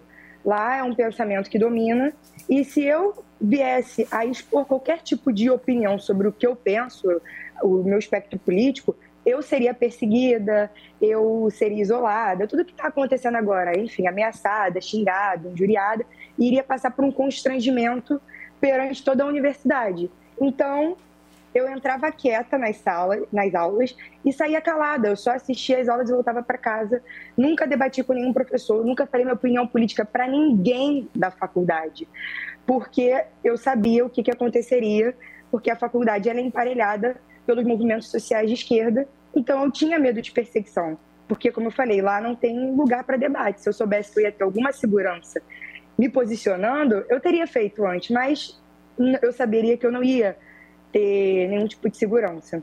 Então, de forma inesperada, um site de fofoca da universidade, que é um site que tem mais de 20 mil seguidores, não sei, vários estudantes, é, divulgou assim: não sei como a Júlia Bolsonaro tem vergonha de, de estudar na federal e apoiar um homem desse. E dali se desencadeou todas as ameaças, todos os xingamentos vindo de outros estudantes. Todos eles me descobriram do meu curso, da minha turma, e vieram me ameaçando, falando que os meus dias estavam contados, que eu não ia conseguir o meu diploma, que queria ver com que cara que eu ia aparecer na próxima aula, que ia ter que segurar uma outra aluna na cadeira para não brigar comigo, sendo que eu não quero brigar com ninguém, eu só penso diferente. Para estudar na federal agora o pré-requisito é ser de esquerda. E fui excluída do grupo da turma, o grupo que eu me informava sobre os trabalhos, sobre os horários das aulas, eles descobriram o meu número, porque o grupo da turma é enorme, né? Tem 60, 70 pessoas. Descobriram o meu número, me excluíram e estão fazendo esse isolamento, nem só esse isolamento, essa pressão social para eu voltar para a espiral de silêncio e me amedrontar, né? Desistir da minha graduação, né? À toa que eles falaram que meus dias estão contados na universidade. Só que eu, por conta disso tudo e de todas as ajudas jurídicas que eu recebi, isso tudo aconteceu na sexta. Todo mundo falou para mim: torna o caso público, porque assim você vai receber um apoio e a faculdade vai ter que se posicionar, porque senão tudo isso vai morrer no silêncio e você vai aguentar toda a perseguição sozinha lá. Porque não são só olhares, não é só agressão verbal, é também o medo de agressão física, é o medo de ir ao banheiro, é o medo de não passar nas matérias, porque o professor também tem posicionamento ideológico. Então, o professor olhar meus trabalhos, olhar minha prova e ser mais criterioso e fazer esse tipo de perseguição silenciosa. Então, assim, é, o pior para mim das situações é a integridade física, né? É, vários movimentos sociais de esquerda residem no meu campus e eles são pessoas mais agressivas, mais acaloradas. Então, eu tornei o caso público para me sentir segura, para conseguir um apoio fazer com que a faculdade se posicione. Porque eu acredito que a gente vive num país livre, eu acredito na democracia, eu acredito que a gente pode pensar do jeito que quiser. E a democracia, ela só existe porque existem o quê? Ideias antagônicas, ideias opostas. Mas não, eles agora, é a esquerda, né, colocou a ditadura do pensamento único. Se você pensa diferente, você merece ser perseguido, injuriado, hostilizado. Perfeito. Então é Julia, isso que tem acontecido. Quem vai te fazer a próxima pergunta é a Zui. Júlia, bom dia, Júlia. Parabéns pela coragem. Muito orgulho de você, de verdade, pela coragem aí Obrigada. de enfen- enfrentar esses abutres. É, os mesmos que se dizem a favor da liberdade, né, Júlia? Os mesmos que assinaram, com certeza assinaram a cartinha pró-democracia, são os primeiros Uhum. aí a retalhar, a perseguir, a xingar, a ameaçar quem pensa diferente deles, não é mesmo? Parece até pecado que a gente faz, né? Assumir o nosso posicionamento político diferente do deles.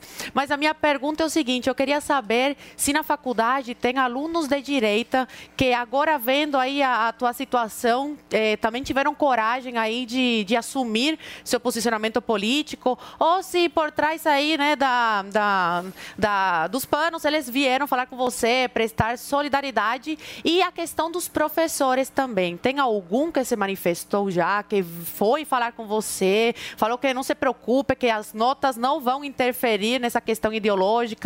Como está sendo aí a manifestação desses professores e se tem alunos de direita com a tua coragem? Então, na minha universidade, ninguém se posicionou. Parece que todo mundo lá literalmente é de esquerda. É, eu só recebo mais e mais perseguições, mais e mais comentários, mais e mais é, coisas ameaçadoras para me fazer desistir da minha graduação, do meu estudo. E assim, outros alunos de outras universidades vieram falar comigo, é, também me parabenizando pela minha coragem, falando para eu não desistir, porque eles não têm coragem de se posicionar. Eles falaram para mim nas mensagens, recebi diversas mensagens de outras universidades públicas, que eles têm pavor de se posicionar, pavor de serem perseguidos também, que acontece essa doutrinação ideológica dentro de sala de aula, que acontece esse isolamento político, essa cobrança política. A menina até falou assim: eu faço serviço social na. Não vou falar a faculdade dela, mas é uma faculdade pública também, não quero expor. E ela falou assim, e eu falo que eu não, nem gosto de política, sendo que ela é de direita. E eles ficam cobrando a ela, mas você tem que votar no Lula, mas você tem que se manifestar, você tem que ir na manifestação da Uni. E ela fica assim, gente, eu que sou a política, ela se esconde também. Entre outras diversas mensagens de outros cursos, de gente de medicina, de contabilidade, todos de direita, e me falaram a mesma coisa, que tem pavor de se posicionar com medo de uma perseguição, não só dos alunos, dos olhares, do constrangimento, do medo de apanhar no caminho de volta para casa e do medo da perseguição ideológica vinda dos professores, né? De você não conseguir entrar numa iniciação científica, de você não conseguir passar de período, continuar sua vida acadêmica. E sobre os professores, não. Nenhum se manifestou a meu favor, nenhum me mandou nenhuma mensagem de solidariedade. Na verdade, eu recebi mensagem de um professor da UFRJ, mas ele já é aposentado e ele falou que ele só se aposentou antes do tempo porque ele não aguentava a convivência. Ele mandou um e-mail falando isso, a convivência no reduto da esquerda com os outros professores na vida acadêmica e então ele pediu para sair. Em qual período você tá, Sonia? Tô no quinto. Tá no quinto. Tô no quinto período em história. Perfeito. Paulinho, sua vez. Obrigado por ter vindo e parabéns à Jovem Pan por estar eh, expondo um tema tão importante e tão pouco abordado no Brasil. Eh, tem gente que vai dizer que, olha, querida, esse negócio não existe, que você está inventando, que você está vendo coisa fora do. porque também não existe comunismo, não existe marxismo cultural, então talvez não exista isso que você está sofrendo nas escolas. É, no meu curso, o Fim da América, tem um módulo especificamente falando sobre isso, sobre educação, e tem um dado que eu acho interessante até para você. É, um, um, projeto aqui nos Estados Unidos é, analisou 20 mil estudantes de universidade e as conclusões são exatamente essa que você está dizendo. Muito parecido aqui como aí. 60% dos alunos notaram que se autocensuraram pelo menos uma vez nas suas carreiras universitárias por terem medo de como os outros colegas vão reagir um número significativamente maior de estudantes conservadores relata autocensura. 72% dos conservadores nos Estados Unidos relatam autocensura, que é aquele negócio de você não vai falar uh, o que você pensa por medo dos seus colegas. O ponto de vista nas universidades aqui nos Estados Unidos particulares 100% das universidades declararam que o ponto de vista de esquerda é o, é o, é o maior, é o, é o predominante na sua universidade. Só um em cada quatro alunos do país se sentem à vontade para discutir um tema controverso. Você sabe o que, que acontece? O que acontece é o seguinte: a universidade serve justamente para que as pessoas possam discutir temas e aprender temas, e isso acabou. Aqui nos Estados Unidos surgiu um negócio chamado Turning Point USA, que é um grupo de conservadores que se reúnem em universidades e em escolas e aí eles se ajudam e, e, e, e, se apoiam. Tem alguma coisa parecida na tua universidade? Você já ouviu falar de alguma coisa parecida no Brasil? A única universidade que eu conheço que tem um movimento, mas que é muito pequeno e também tem pavor é a UF Livre, que é a Universidade Federal Fluminense, que eles se posicionam para é, abraçar os alunos de direita, para a gente conversar sobre isso. Só que um dos integrantes foi agredido fisicamente por outros colegas, então o pessoal ficou mais receoso ainda de fazer parte da UF Livre. A UF Livre, a UF Livre acabou morrendo. Eu. E a direita que faz discurso de ódio. Eu realmente acho que a universidade tinha que ser um lugar de pluralidade de ideias, mas não é isso que acontece. Os alunos de direito, eles acabam ficando na espiral de silêncio por medo de todo tipo de perseguição. A minha mãe agora ela está apavorada, ela acha que a gente tem que enfrentar, obviamente, que a gente não pode se calar, que a esquerda ela não pode conseguir com que a gente saia da faculdade, porque senão eles vão ganhar força. É o que o Olavo falou, é uma minoria barulhenta que ganha uma maioria desorganizada. Então, eu acho que a direita agora crescendo, se organizando, que a gente tem que ocupar os espaços. Eu agora tenho que desistir da minha graduação porque eu decidi votar no Bolsonaro? Eu tenho que ser excluída, Não, perseguida, xingada, chamada de bolsominion, enfim. Como se isso até fosse uma, um xingamento, né? Me chamar de bolsominion. É, mas não foi só isso que eu recebi, obviamente. Só que é, só eu sei o que, que eu vou passar durante essa semana na sala de aula, e nos corredores, e no campus, e na volta para casa, no Covil da esquerda e de movimentos sociais de esquerda. Muito bem. Júlia, a próxima pergunta é do Guga Noblar. Ah, Júlia, é, você não está um... Se você é, quer realmente criar um ambiente menos polarizado, a maneira como você está se referindo à esquerda, você acha que não acaba contribuindo para polarização, chamar de covil, ter essa visão de que a esquerda é o mal e a direita é o bem. E fora isso, a Damares ela criou uma linha para denunciarem os professores em sala de aula, porque perseguição entre militantes sempre vai ter. É muito triste, é muito horrível o que você passou, sem dúvida nenhuma. Eu também já fui expulso do grupo do Leonardo da Vinci da minha escola, no meu caso, porque eles não gostam do que eu falo. É, e eu acho que, que é errado te tirarem do grupo por isso, enfim. Mas é, são essas duas perguntas. Primeiro, a maneira como você se refere à esquerda e direita, você não acha que ajuda a polarizar? E a Damares criando uma linha para denunciar professor. É, você acha que professor doutrinador, você acha que é, um, é uma coisa positiva ou negativa? É, Guga, a sua pergunta a sua pergunta travou um pouquinho para mim, porque travou aqui. Você pode ah, repetir ah, só a primeira, que a segunda eu ouvi? Tá, a segunda é a Damares. Se você acha que uma linha Sim. criada por ela é positivo ou negativo para denunciar profissões doutrinadores, segundo e eles. E a primeira? E a primeira a maneira como você se refere à esquerda, chamando de covil, é, como se um lado fosse o bem e o outro lado o mal. Essa maneira como você faz não, não pode ajudar a polarizar e a criar esse ambiente que acaba se voltando contra você, contra mim, contra todos nós? Respondendo a primeira pergunta, esse ambiente polarizado não existe, porque a ideia hegemônica que existe na universidade é do espectro político de esquerda. Então, assim, não existe um debate é, igual, democrático e até imparcial vindo dos professores. É não existe direita na universidade, não existe o outro lado. Então não tem como ter polarização do que a esquerda já dominou por completo. A faculdade ela está emparelhada por um espectro político específico. Os alunos de direita eles não se sentem perseguidos, eles são perseguidos.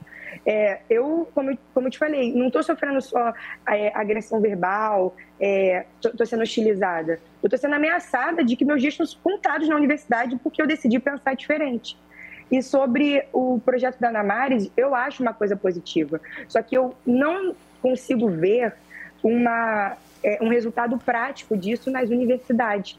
Eu não sei se os professores de fato seriam afastados, se eles iriam para algum conselho de ética, se alguma coisa aconteceria de fato, mas é uma iniciativa muito interessante, porque realmente.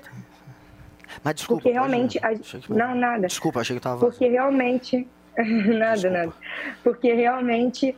É o, os professores, o, o, reitor, enfim, todo mundo segue um espectro político específico. Então é como se tudo tivesse em casa, entendeu? Eles se sentem muito tranquilos naquele ambiente que eles mesmos construíram.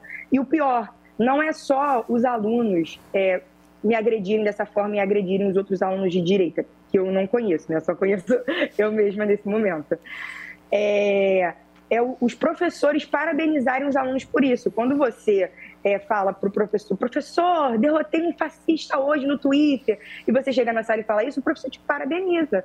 Quando você chega e fala assim, e sendo que a gente sabe que a gente não está falando de um fascista, né? A gente está falando de alguém que pensa diferente, porque fascismo é uma coisa muito séria. E aí, quando você vira e fala assim, professor, esculachei um bolsominion hoje no Instagram, o professor veio te parabeniza. Quando você coloca no seu trabalho algo mais relacionado ao espectro político de esquerda, ao comunismo, ao petismo, a todos esses ismos, você também é parabenizado pelos seus professores. E eu estou falando isso porque eu vi isso dentro de sala de aula e vivo ainda.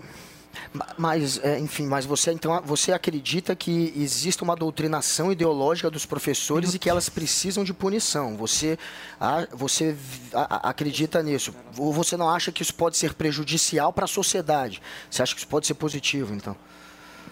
Eu acho que o professor ele pode ter a opinião que ele quiser, mas dentro de sala de aula ele tem que ser imparcial para criar um ambiente onde os alunos que pensam diferente dele Pro possam se posicionar, mas não é isso que acontece. O professor já chega lá falando assim: eu sou petista, tá? Eu acredito no socialismo, para mim Cuba deu certo, vamos começar a aula. Tudo bem. Júlia, deixa eu te agradecer não, aqui pela sua ir. participação aqui no. Só, só um minuto. Não, Júlia! Parabéns por aguentar. Júlia, a sua participação. Agora você viu que a gente aguenta. Morning Show, a gente só quer paz, né, Júlia? E deseja justamente respeito a você, enfim, a todos que pensam da maneira como todos queiram pensar. Muito obrigado pela sua participação, viu, Júlia? Obrigada, gente. Eu vou para um rápido intervalo comercial. Na volta tem mais Morning Show aqui na Jovem Pan. Fica por aí. Meu posicionamento.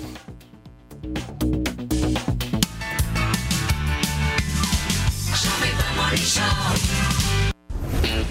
Olá, mulheres positivas! Eu, Fabi Saad, entrevistei as 50 capas da Top Magazine by Mulheres Positivas. Você perdeu? Confere aí o nosso papo. Ebru Semiser, que é uma mulher absolutamente inspiradora. Ebru, obrigada pela sua presença. Eu que agradeço, Fabi. Muito obrigada. Mais um, uma surpresa muito linda para a gente, né? Participar desse projeto já foi muito importante para mim. E esse evento realmente me fez muito feliz. Obrigada. Ebru, uma mensagem para quem te acompanha e quer seguir seus passos? Então, eu, eu diria que eu, eu penso muito né, sobre também evolução espiritual, várias coisas, porque eu acho que quando a gente sabe o que a gente realmente quer alcançar nessa vida, nada consegue nos impedir. Então eu sou exemplo disso, né? Eu sou da outro outro continente. Eu vim aqui da Turquia, quem me acompanha sabe. Então eu queria que a gente teria que ter aquele momento de vamos parar, respirar e ver onde que a gente está querendo ir e mapear o caminho para poder chegar lá. E aí, gostou? Então baixe o Panflix e assista a entrevista completa. É de graça. Oferecimento TIM. TIM e Mulheres Positivas. Um app com oportunidades para todas. Coligação PLPP e Republicanos. Eu fui julgado, fui considerado inocente. Não, não foi. A pior e maior mentira dessa eleição é dizer que Lula foi inocentado. Ouça o que juristas e jornalistas falaram a respeito. É falsa a ideia de que Lula se tornou um político inocente. Não foi inocentado. O processo vai ser recomeçado numa outra jurisdição. Lula está mentindo. Ele não foi inocentado.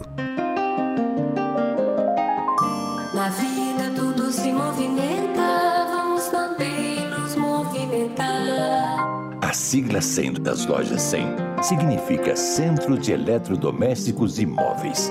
É, o mundo gira, evolui e as lojas 100 também. Hoje, a gigante loja 100 é a melhor. É o centro de eletrodomésticos e móveis mais querido do Brasil.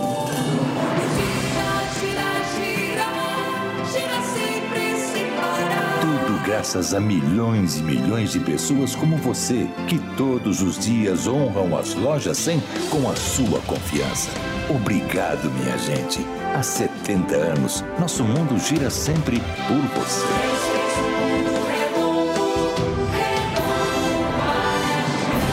Loja 100, 70 anos. Ainda bem que tem. Quando Bolsonaro, chefe do Tarcísio, menosprezou a pandemia, Uma gripezinha ou resfriadinho. Tarcísio não fez nada. Quando Bolsonaro desprezou a dor das famílias, Eu não sou governo. Tarcísio também não fez nada. E quando Bolsonaro debochou sobre o aumento de suicídios durante a pandemia, sabe o que o Tarcísio fez? Pode, pode sorrir, Tarcísio, pode sorrir. Rio, Bolsonaro e Tarcísio não tem nada a ver com São Paulo e com o Brasil. Coligação Juntos por São Paulo. Rapaz, quando tudo dá certo é bom demais, né? Churrasco com a galera é bom demais. Show com os amigos é bom demais. E a obra que dá certo, então, é bom demais. E para isso acontecer, o cimento tem que ser Votoran. Ele é resistente, seca rápido e o trabalho rende da fundação ao acabamento. Esse é o cimento. Afinal, é da Votorantim Cimentos. Cimento Votoran. É bom demais! Fala, presidente Lula. Você sabe que quando eu governei esse país, a vida das famílias melhorou. Mas eu quero falar do futuro. Garanto a você, vamos voltar a gerar empregos, fortalecer o salário mínimo e renegociar as dívidas das famílias. Vamos apoiar os empreendedores, criar um ambiente melhor para os negócios e tirar esse país de novo do mapa da fome. Vamos juntos por um Brasil de paz, democracia e prosperidade. Agora é Lula presidente. PSB, PSB, PSOL, Rede Solidariedade, Agir, Avante Próximo. Venha saborear o Festival da Cavaquinha no Restaurante Fredi de segunda a segunda no almoço e jantar. Diversas opções de entrada, como alho poró gratinado e concha recheada com carne de siri gratinada. Sete opções diferentes de pratos com cavaquinha e sobremesas como soufflé de chocolate e creme brulee. Esperamos você. Rua Pedroso Alvarenga, 1170, Itaim Bibi. Telefone 31670977. 10. Sabe por que o Tarcísio é 10? Tarcísio é 10 porque foi o ministro que revolucionou a infraestrutura do Brasil, porque é o governador mais competente que São Paulo pode eleger e porque tá com Bolsonaro. É isso mesmo, presidente. Meus amigos paulistas, pode confiar. Tarcísio 10, um dos melhores ministros da infraestrutura que tivemos no Brasil. São Paulo pode mais e é isso que a gente quer. Coligação São Paulo pode mais. Coligação PLPP e Republicanos. Eu fui julgado, fui considerado inocente. Não, não foi. A pior e maior mentira dessa eleição é dizer que Lula foi inocentado. Ouça o que juristas e jornalistas falaram a respeito. É falsa a ideia de que Lula se tornou um político inocente. Não foi inocentado. O processo vai ser recomeçado numa outra jurisdição. Lula está mentindo. Ele não foi inocentado. ou separada, né? Nesse final de semana, esse foi um dilema aí na internet, porque o marido da Jojo, o Lucas Souza, anunciou que o casal estaria se separando. Mas aí, pouco depois, o que aconteceu? A cantora se manifestou dizendo que foi pega de surpresa com esse anúncio. E aí foi que o Lucas confirmou que continuava casado com a Jojo Todinho. Olha o vídeo dele. Fala pessoal, tudo bem? Bom dia. Seguinte, passando aqui para falar para vocês que tá tudo bem, tá tudo bem entre eu e a Juju também. A gente já conversou, tá tudo certo. É, pessoal, mas Gostaria de pedir desculpa para ela publicamente, me retratar, né? É, publicamente, falar que tá tudo bem e gostaria de pedir desculpa pela atitude imediatista, pela atitude sem pensar que eu tive ontem. Beleza, vou ficar um pouco off aqui, vou tentar ficar bem psicologicamente, beleza? Um beijo. Beleza, belezinha Pô, que medo pura. da voz desse é, cara. não, depois ele falou até, bom, porque um monte ali. de gente falou que quem sabe isso não era um golpe de marketing e tal. Daí ele falou que não, que jamais, que imagina, nananã. E é, depois a gente teve a manifestação da própria Jojo Todinho. Segue o vídeo pra vocês. Quem apostou o bolão, quem jogou na quina. Desculpa, amor. Esse prêmio vocês não vão levar. Sabe por quê? Porque ali, ó. Quem me deu foi Deus. E ninguém toma. É processo. Eu tô passando processo. Sabe por que que eu tô passando esse processo? Porque tem hora que eu acho que eu sou a Mulher Maravilha. E as coisas não funcionam dessa forma. Entendeu? Não funcionam. Aí ela fala que ela já errou, que ele já errou É. e que, enfim, agora estão juntos, estão bem. E é isso aí. Então quer dizer Filipão. que não separaram, tá? Estão juntos. Jojo Todinho está com o marido. Eu quero Não. que você possa me explicar um pouquinho assim.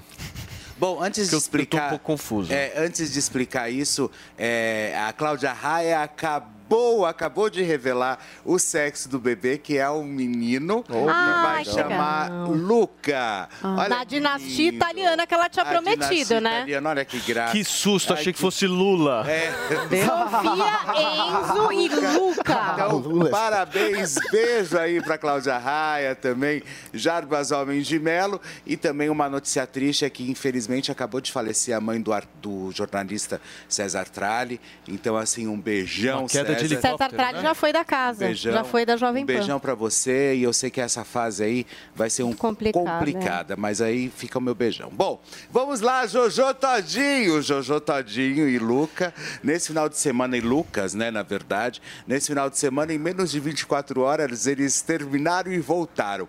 Mas toda a história começou depois que a Jojo Todinho, na verdade, foi participar de um programa, de um de um podcast e ela disse que ele ele era, vamos dizer assim, não tinha muita intimidade ainda com o sexo, entendeu? E que ele não conhecia muito bem, né? As algumas- artimanhas Como é que faz negócio? É, como é que faz, Entendi. enfim. E ele não tinha muito conhecimento bom. eu- Enfim. Pô, a Juju Aí- Todinho. Expôs o cara, aí, coitado. Deve aí, ser O que exigente. acontece? É, mas, ela, mas ela falou numa boa, deve ser exigente. Nossa. Responsabilidade ali. Aí ela falou, aí ela comentou, enfim, e ele não gostou muito de como ele recebeu essa notícia. Você acha que foi isso Eu que acho que separou? receber essa Ficaram- notícia. Você já chegou, já pensou tua namorada ou tua esposa chega para as suas amigas em rede nacional e fala assim, gente, o Guga não conhece Não muito fazer. bem como funciona, entendeu? Ah, mas É você não difícil, acha que é vestir a carapuça conhece, também, né? Felipe? Turma, Ap- Aprendi na Marie Claire. aqui é o seguinte, eu saio de Juju Todinho e vou direto pro Bolsonaro. Tá falando ao vivo ao lado do prefeito de Sorocaba, da deputada Carla Zambelli, e a gente vai ouvir agora aqui na Jovem Pan. Maravilhoso. Foi muito boa Ah, Ele essa não fala do quis Bolsonaro. falar depois da Obrigado, Jojo. Ele falou, eu não vou entrar depois. Vamos voltar aqui na Jojo Todinho rapidamente. Aqui é assim.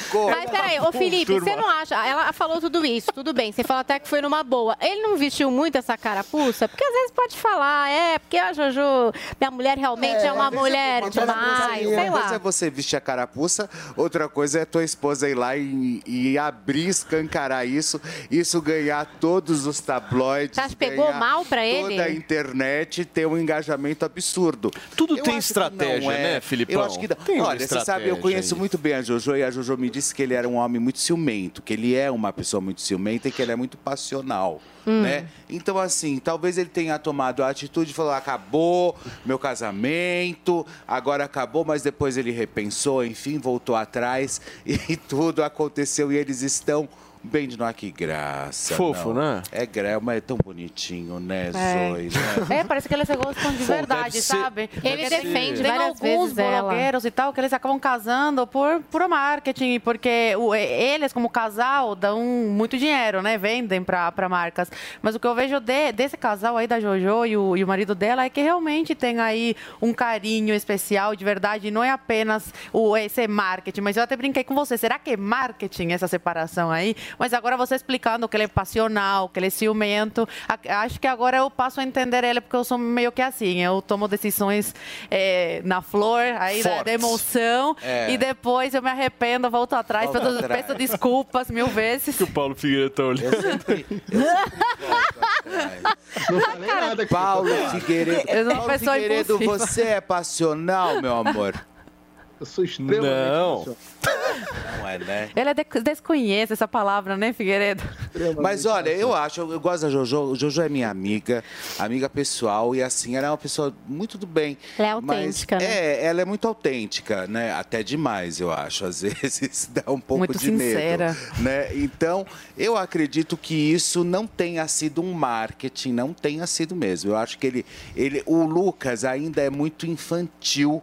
Essa é a grande verdade. Ele pega, ele nunca tinha conhecido na verdade, ele nunca tinha tido uma relação. A primeira relação dele já foi logo com a Jojo Todinho. Então você Ah, estranho. imagina. Nossa, né? você Já- começar pela já Jojo pega, Todinho já deve ser começa pela Jojo. né? Ela é muito sacudida, é. né? Se Em tudo dela, no ela Tulum, fala. né? Nível hard já. É. Começou Eles- no Easy. Eles se conheceram em Tulum, né? É já Na chegar na verdade- política e disputar a presidência. É, é, e na verdade eles se conheceram em Tulum, ela foi, ela foi passear, chegou lá, ela deu de cara com ele, que estava de férias, e os dois ali já foram para pro ataque. Foi isso que aconteceu Que com o Jojo. Tadinho e Lucas. Paulinha, e a Simari, hein, resolveu falar sobre o fim da dupla, é isso? Pois é, teve uma entrevista com a Simária no Fantástico, né? E nessa entrevista abordou-se ali, enfim, questões pessoais, que é a questão que ela está vivendo também do divórcio, mas também essa questão do profissional, né? Porque em algum momento da briga entre as irmãs, a Simária, ela chegou a dizer que a Simone a pressionava muito,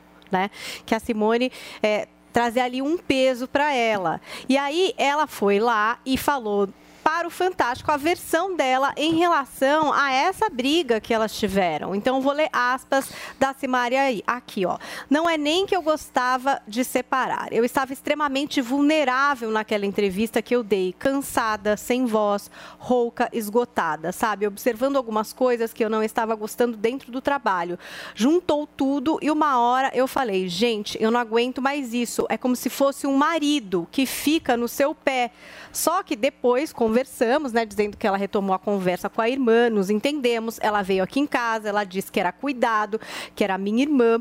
Minha irmã estava me sufocando naquele momento, né? Daí, ó, mas a gente conversou, a gente se entendeu. Na vida, hoje nós somos parceiras, irmãs. Até uma coisa que eu trouxe aqui, de repente brigou ali no profissional por um tempo, vai que depois volta, mas para recuperar essa relação dela de irmãs que talvez tivesse estremecida, né? Por uma cobrança, por essa coisa de estar toda hora junto, isso daí estressa qualquer pessoa, né? Bom, Bom, como vocês sabem, eu acompanhei essa história desde o início, desde o começo, absolutamente todas as questões, o que realmente estava acontecendo.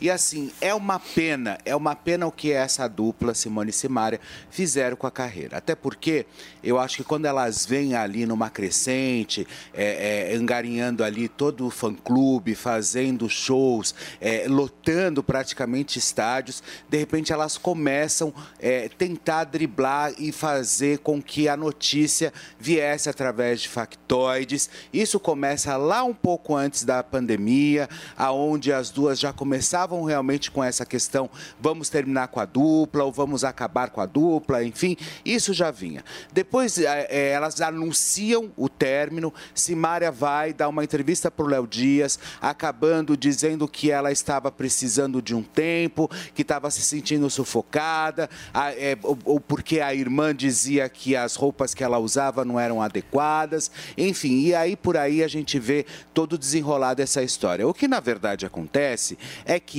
Para mim, essa história não passa de um marketing extremamente Felipe? furado, Jambas extremamente desnecessário. Acha tem não sei o motivo para qual isso está acontecendo, até porque elas não precisariam disso, mas Pois essa é, história ainda tá, é, está longe de terminar, principalmente com essa dupla Simone e Simária, que ainda não disseram o por qual esse motivo elas estão fazendo. Agora, o que vale, o que a gente tem que esperar é que depois ela foi para. Eu acho que o negócio é muito mais sério do que a gente Então, imagina tá- e deve estar e deve estar relacionado também à separação dela com o marido na Espanha, que ela teve que viajar, enfim. Depois ela aparece É, um no palco com a irmã, chorando, querendo ser piegas, dizendo que as duas se amam, enfim. Eu não consigo entender o, que, que é, mas Filipão, que essa a dupla aí tem, foi. Se você tá dizendo que a separação é meio que fake e tal, significa que elas vão voltar.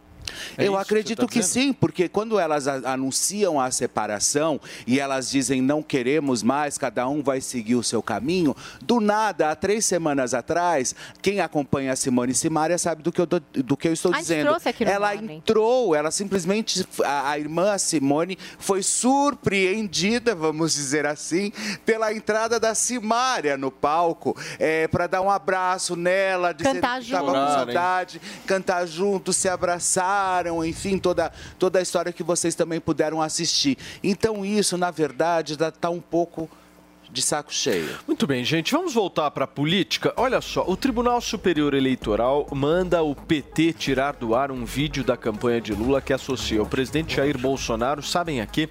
Ao canibalismo. Marília Sena tem os detalhes pra gente.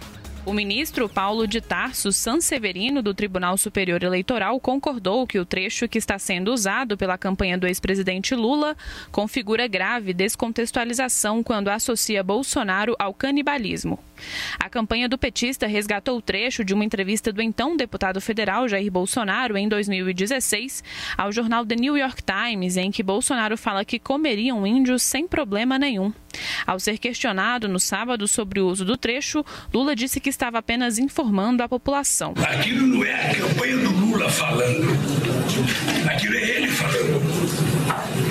O que nós colocamos poderia ter feito no Jornal Nacional, no Jornal da Bandeirante, no Jornal do SBT, no Jornal de Campinas. Porque é ele dando uma declaração para um jornalista americano. Então aquilo não é uma invenção, aquilo não é fake news, aquilo não é maldade nossa. Aquilo é apenas nós estamos informando o povo de como é o nosso adversário. Na entrevista original, Bolsonaro narra um suposto episódio em que um indígena morre e que ele teria sido cozinhado depois de morto. Bolsonaro diz que, abre aspas, morreu um índio e eles estão cozinhando. Eles cozinham o índio, é a cultura deles. O ministro Sanseverino concordou com o argumento de Bolsonaro de que a fala estava sendo descontextualizada e disse que a reportagem se refere a uma experiência específica dentro de uma comunidade indígena vivida de acordo com os valores e moralidades vigentes na sociedade indígena. A decisão do ministro Sanseverino do TSE é liminar, portanto, provisória, e determina que o PT tire do ar os trechos de sites, propagandas no rádio e na televisão. O presidente Jair Bolsonaro rebateu o discurso dos seus opositores chamando-o de canibal. Ele disse que o assunto é mais uma fake news. Você fala três horas, daí tem dez segundos que você. Um tema assim meio esquisito. Pronto. Aquilo passou a ser a marca né, contra você. E a esquerda faz muito bem esse trabalho, né? Agora estão falando duas coisas. aí. Primeiro é que eu sou canibal. Pô, aguentar um trem desse aí. E a outra é que eu vou. O Collor vai ser ministro e nós vamos confiscar a aposentadoria dos aposentados. E jogam. É o tempo todo assim. Não tem o que falar. É, não pode me comparar com o Lula, né? Mas como a diferença é enorme, pô. Inclusive o Lula deixou o Al Capone para trás. Eu tenho pena do Al Capone, batedor de carteira. Muito bem, turma, são 10 horas e 11 horas e 46 minutos para vocês que nos acompanham. E aí? E essa história de canibalismo, meu querido Guga Noblar? Você está de acordo? Você é? Eu sou. Mas em que às vezes, sentido? às vezes eu como pessoas, às vezes. Lá vem a piadinha. Lá vem a piadinha. Às vezes. Interessante. Às vezes. Ah, sei Interessante. lá. Fala, Guga, você é uma graça. Teremos uma sessão de canibalismo aqui. É, gente, claro que essa história ela está sendo desviada do foco. Claro que o Bolsonaro falou que comeria um índio. Ele de fato falou tudo aquilo que está circulando. Ele disse, nada daquilo é mentira, mas da maneira como está sendo construído, parece que ele é um alguém que quer comer carne humana, um canibal, e não alguém que diz que partici- participaria de uma cerimônia indígena, onde nessa cerimônia ele teria que comer a carne humana para participar. Ele disse nesse contexto. Você julga da maneira que você quiser, mas não dá para tirar do contexto e transformar numa peça de, ó, eu como carne humana, fica ridículo. O, Então, o Guga, posso só te falar uma coisa? Eu, coloca, por favor, a imagem dos dois aí pra mim, Magal. Você pode ficar olhando do jeito que você estava olhando, Felipe, o Guga falar, por favor. Tá chegando a hora do Tô me almoço. sentindo uma vela. tá chegando a Eu sou hora uma do- vela. Meu Deus Olha, do céu. já são 11h47, já tá chegando a hora do almoço. Fica à Meu. Deus Pode continuar seu comentário, mas e o Felipe pode olhar também. como ele desconcentrado aqui quiser. agora. Guguinha, Concentração. Mas, gente, a. a, a, a, a- tô até tremendo. A eleição, eu beijo bem, hein? A eleição. Mas minha mulher adora. gente, olha. Gente, Meu Deus. Eu, eu, Segundou. Segundou bonito. Eu já, bom, enfim. Enfim, essa história, gente, tá caindo para um lado que não precisa. Um lado tentando associar o Lula a fechar a igreja, o outro lado tentando associar o Bolsonaro ao canibalismo. Isso tudo é a política sendo rebaixada. A gente tem que elevar a política. Você não acha, Felipe? Você topa dar Que um selinho? tem. Não? Não, Com a mão- não. com a mão na frente, não. com a mão na selinho, frente. não. Não, não, não. Minha mulher tem ciúmes. Não, o horário não, não horário não permite. deixa. Perdão, Minha mulher tem desculpa. ciúmes. Paulinho, eu, eu às vezes tenho algumas ideias que eu às vezes me arrependo. Eu não, eu não tenho limites. Esse é um problema. Por favor, Paulinho, por favor. Vamos, vamos fazer, meu, um negócio muito louco agora juntos. Vamos lá. Uma farofa. Não, que negócio é esse louco? É, Paulo, é melhor você pegar os termos antes, porque o Paulo Matias tá que tá. Esse negócio louco que a gente vai junto. Eu gosto de outras coisas, Paulo Matias, só para deixar claro aqui para audiência. É, olha só. é, Eu estava ao vivo quando o presidente desmentiu esse negócio do canibalismo. E eu acho que é, é feita uma grande confusão aqui. Primeiro, eu, sinceramente, não vejo. Acho que o PT pode expor o que quiser expor, não vejo, não vi motivo para censura especificamente, para retirar. Ele, o presidente realmente falou aquilo. Agora, o que, que tem por trás dessa notícia? Né? A ideia de que o Bolsonaro é canibal. Então, você pode botar a notícia, só não pode dizer que ele é canibal. E canibal é uma pessoa que come outra pessoa. Primeiro, na reportagem ele diz, né? eu peguei até aspas aqui, eu queria ver o índio sendo cozinhado. Daí o cara falou, se for tem que comer. Eu falei, eu como. Como a comitiva não quis ir, porque tinha que comer o índio e não queriam eh, me levar sozinho lá, não fui. Eu comeria o índio sem problema nenhum, é a cultura deles, eu sou. Então, ele de fato falou. Não, aliás, desculpa, não vou dizer que ele de fato falou porque eu não vi a gravação. Mas ele também não desmentiu que falou aquilo. Agora, isso não significa que ele é canibal, pelo amor de Deus. Pelo amor de Deus. O cara é canibal, o cara, vai, o cara tá, tá lá no Palácio do Planalto, em vez de comendo picanha, tá comendo picanha de, de- de índio. Tá comendo índio. O, o Lula come picanha, o Bolsonaro come índio. Que coisa de maluco. Meu então, Deus. assim, é óbvio que existe uma diferença gigantesca entre você falar isso e você falar que o Lula, caso seja eleito, representa uma ameaça para os cristãos. Isso não tem. Isso é uma questão de. Isso é uma conjectura política. Não, isso é uma conjectura é política baseada num fato.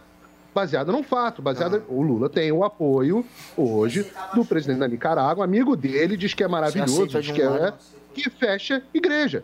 O, e fecha de, de fato e persegue cristãos aqui do lado. E ele diz que é maravilhoso, que as relações são maravilhosas.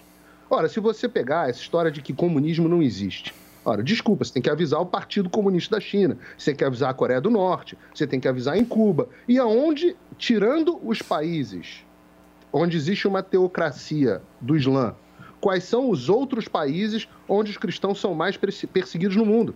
Ora, justamente países socialistas, de quem o Lula admira. Ora, na, na China, por exemplo, os cristãos só podem funcionar com uma autorização especial. E não são só os cristãos, os chineses escolhem quem eles querem que tenha a sua religião ou não. O próprio pessoal Vamos lá, Paulinho, peraí, Guga. Não, eu falei eu contigo, sei, só que mas eu calma, vazando, calma, calma. Vamos lá, para completar o raciocínio, vamos lá. Então desliga o microfone. Se o cara não sabe fazer um programa de televisão com, com- com cara microfone, ou tira ele da televisão ou desliga o microfone. Eu falei com o. Paulo, não falei contigo. Não, chamem. Vamos lá, por favor, vamos lá. o próprio pessoal do Falun Gong, que é uma, uma- era um- uma espécie de religião gigantesca na China, acabaram todos perseguidos pelo Partido Comunista Chinês. As- no- a gente estava falando aqui do Padre Kelman. A igreja do Padre Kelman, a igreja ortodoxa lá do Peru, ela surge porque justamente pela perseguição dos regimes comunistas à igreja ortodoxa da Rússia, que, se- que passa a ter que se submeter à igreja ortodoxa da Rússia. Então, esses são os regimes que o Lula admira. Isso não é uma, uma, fake news, esse é um fato. Não, foi, não é mentira que ele disse que não precisava de padre, que não precisava de pastor. E não há religião organizada sem padre, sem pastor, sem sacerdote. To- todas essas são verdades. Então, você vai comparar, um, o Lula tem uma postura ao- em relação às igrejas e ao cristianismo que não é a postura que os cristãos querem pode culminar, como está culminando na Nicarágua ou, ou em outros países, em fechamento de igreja. Se comparar isso com Bolsonaro canibal, é uma falta de. é um intelecto muito, muito prejudicado. Porque que qual é a Calma. coisa? Bolsonaro vai comer todo mundo agora? A ameaça. Você o falar cuidado, ainda? se Bolsonaro for eleito, vai comer todo mundo. O máximo que ele faz. Muito bem. Zoe Martinez. Eu andei fazendo pesquisa sobre carnes que tem assim um sabor parecido com carne humana. E gente, faz agora uma semana que eu não consigo comer presunto parma. Falaram que o, o sabor do presunto parma é muito Sério? parecido com o sabor da carne humana. Pesquisem para vocês verem. Mas agora saindo da brincadeira, é muito mais sério do que isso, se comer carne humana, enfim. Eu vejo um candidato, que é o Lula, que a imprensa não fala nada a respeito, né, nenhum veículo de comunicação dá atenção para a fala dele, que ele falou, eu só vou apresentar plano de governo se eu for eleito. É um absurdo isso, não gera revolta, não gera nada. Agora outro Deixa eu falar só- sobre a Deixa eu cultura... só te interromper um minutinho. Nós estamos ao vivo aqui na Jovem Pan para você que nos acompanha. São 11 horas e 54 minutos. Pode seguir, Zoe. Outro falar sobre uma cultura aí de. Parece que alguns indígenas costu- costumam comer carne humana. Chega o Bolsonaro, em 2016, recuperam uma fala dele, tiram de contexto. Aí toda a imprensa, toda a mídia. Ah, Bolsonaro caníbal, gosta de carne humana. Isso gera revolta. Ele falar da cultura aí de, de um povo indígena. Agora, um candidato eh, a presidente da República que não apresenta pautas, que fala que o plano de governo dele ele vai apresentar caso ele for eleito, isso não causa indignação. Isso aí pode, o rei pode fazer tudo. Desculpa, mas pelo amor de Deus, né? Isso aqui tem que ser um país sério. A discussão tem que ser uma discussão séria. Não podemos deixar que um candidato que está aí, pau a pau com o, com, o, com o Bolsonaro, os dois aí na disputa no segundo turno, para ver quem que leva a presidência da República, o cara não apresenta um, um projeto, pô. Fala que isso vai depois que, caso for eleito. Que palhaçada é essa? Que país é esse? Os eleitores, ao invés de, de ficar aí, ai, o Bolsonaro tá falando da cultura indígena, não sei o quê, deveriam estar lá no, no Twitter, nas redes sociais desse candidato do Lula, falando, oh, eu quero, se eu, eu, eu pensando em votar em você, mas eu quero ver as tuas propostas antes. Por que, que ele não apresenta as propostas antes? Será que é porque não tem? Ou será que vai assustar o grande eleitorado aí brasileiro com as suas coisas absurdas? Muito bem. Felipe Campos. Olha, é, eu não. Eu, eu- em primeiro lugar, né, gente, eu acho que quando ele vem com isso, que ele realmente estava se referindo e estava brincando, né? Em nenhum momento você vai acreditar que, que o que é, é lógico que ele fez uma referência porque o pessoal começa a querer dizer que ele é um monstro, né? Porque qual é o significado de, de ser um canibal? É de você ser um monstro, na verdade, né? Se a gente for levar olhando isso de uma outra forma. Então, em nenhum momento, nenhum momento eu acho que é, é, a gente tem que levar em consideração. Eu acho, eu acho o Bolsonaro, eu acho ele um cara extremamente bem-humorado. Ele tem umas sacadas, às vezes, que às vezes, infelizmente, ele, ele vai por um caminho que talvez ele não precisaria ir, mas eu não acho que ele seja mal intencionado. Nunca eu acho que a medida dele nunca foi realmente é, é, querer prejudicar ou não querer governar o país ou ser ditador, enfim, isso é muito mais uma questão política contrária do que realmente aquilo que ele é. Muito bem. Paulinha e Best, pra- por só- favor. Você quer. Só com ge- gente, é Mas só assim, pra- um é, 30 tweet, Guguinha. segundos. É É muita desonestidade intelectual associar o PT a fechar a igreja. Eles querem te assustar. A gente teve 14 anos de PT e ele, e ele é, fez várias leis que conseguiram fazer com que a gente tivesse mais liberdade religiosa. Vamos lá. A liberdade religiosa. Vamos lá. O PT ok. não vai fechar a igreja. tempo, é desonestidade intelectual associar Um tweet, Bolsonaro a Paulinho. Vamos lá. Um tweet, voa. Eu trouxe. Eu trouxe os fatos. Eu trouxe o que os regimes comunistas fizeram por todo o mundo. E aí você tira suas próprias conclusões se cristãos se dão bem ou mal em regimes de esquerda. Ok. Paulinha, prêmio e best. Vamos pedir voto aqui neste Pois programa. é, um momento solar em que todos concordam, não é? Ninguém vai discordar, ninguém vai rir ou atravessar aqui o que eu estou falando, porque estou pedindo voto para todos nós. Estamos concorrendo ao IBEST no top 3, melhor veículo de comunicação. Você que está vendo por imagens, é só tirar uma fotinho aqui do nosso QR Code, está aqui do lado da tela, ele vai te levar para o site e você vota lá na nossa categoria, vota no Morning Show como o melhor veículo de comunicação. E você que está aí, ó, pode baixar o app do IBEST para votar no Morning Show ou entrar no site. A gente está precisando do seu voto para levar o caneco e ser considerado uma das melhores coisas que acontecem na internet, esse programa brasileiro. Muito bem, gente, vota na gente. Olha só, para vocês que nos acompanham agora, são 11 horas e 57 minutos. Você ouviu Jovem Pan Morning Show. Oferecimento Loja e 100. 70 anos realizando sonhos. Ainda bem que tem. Loja e 100.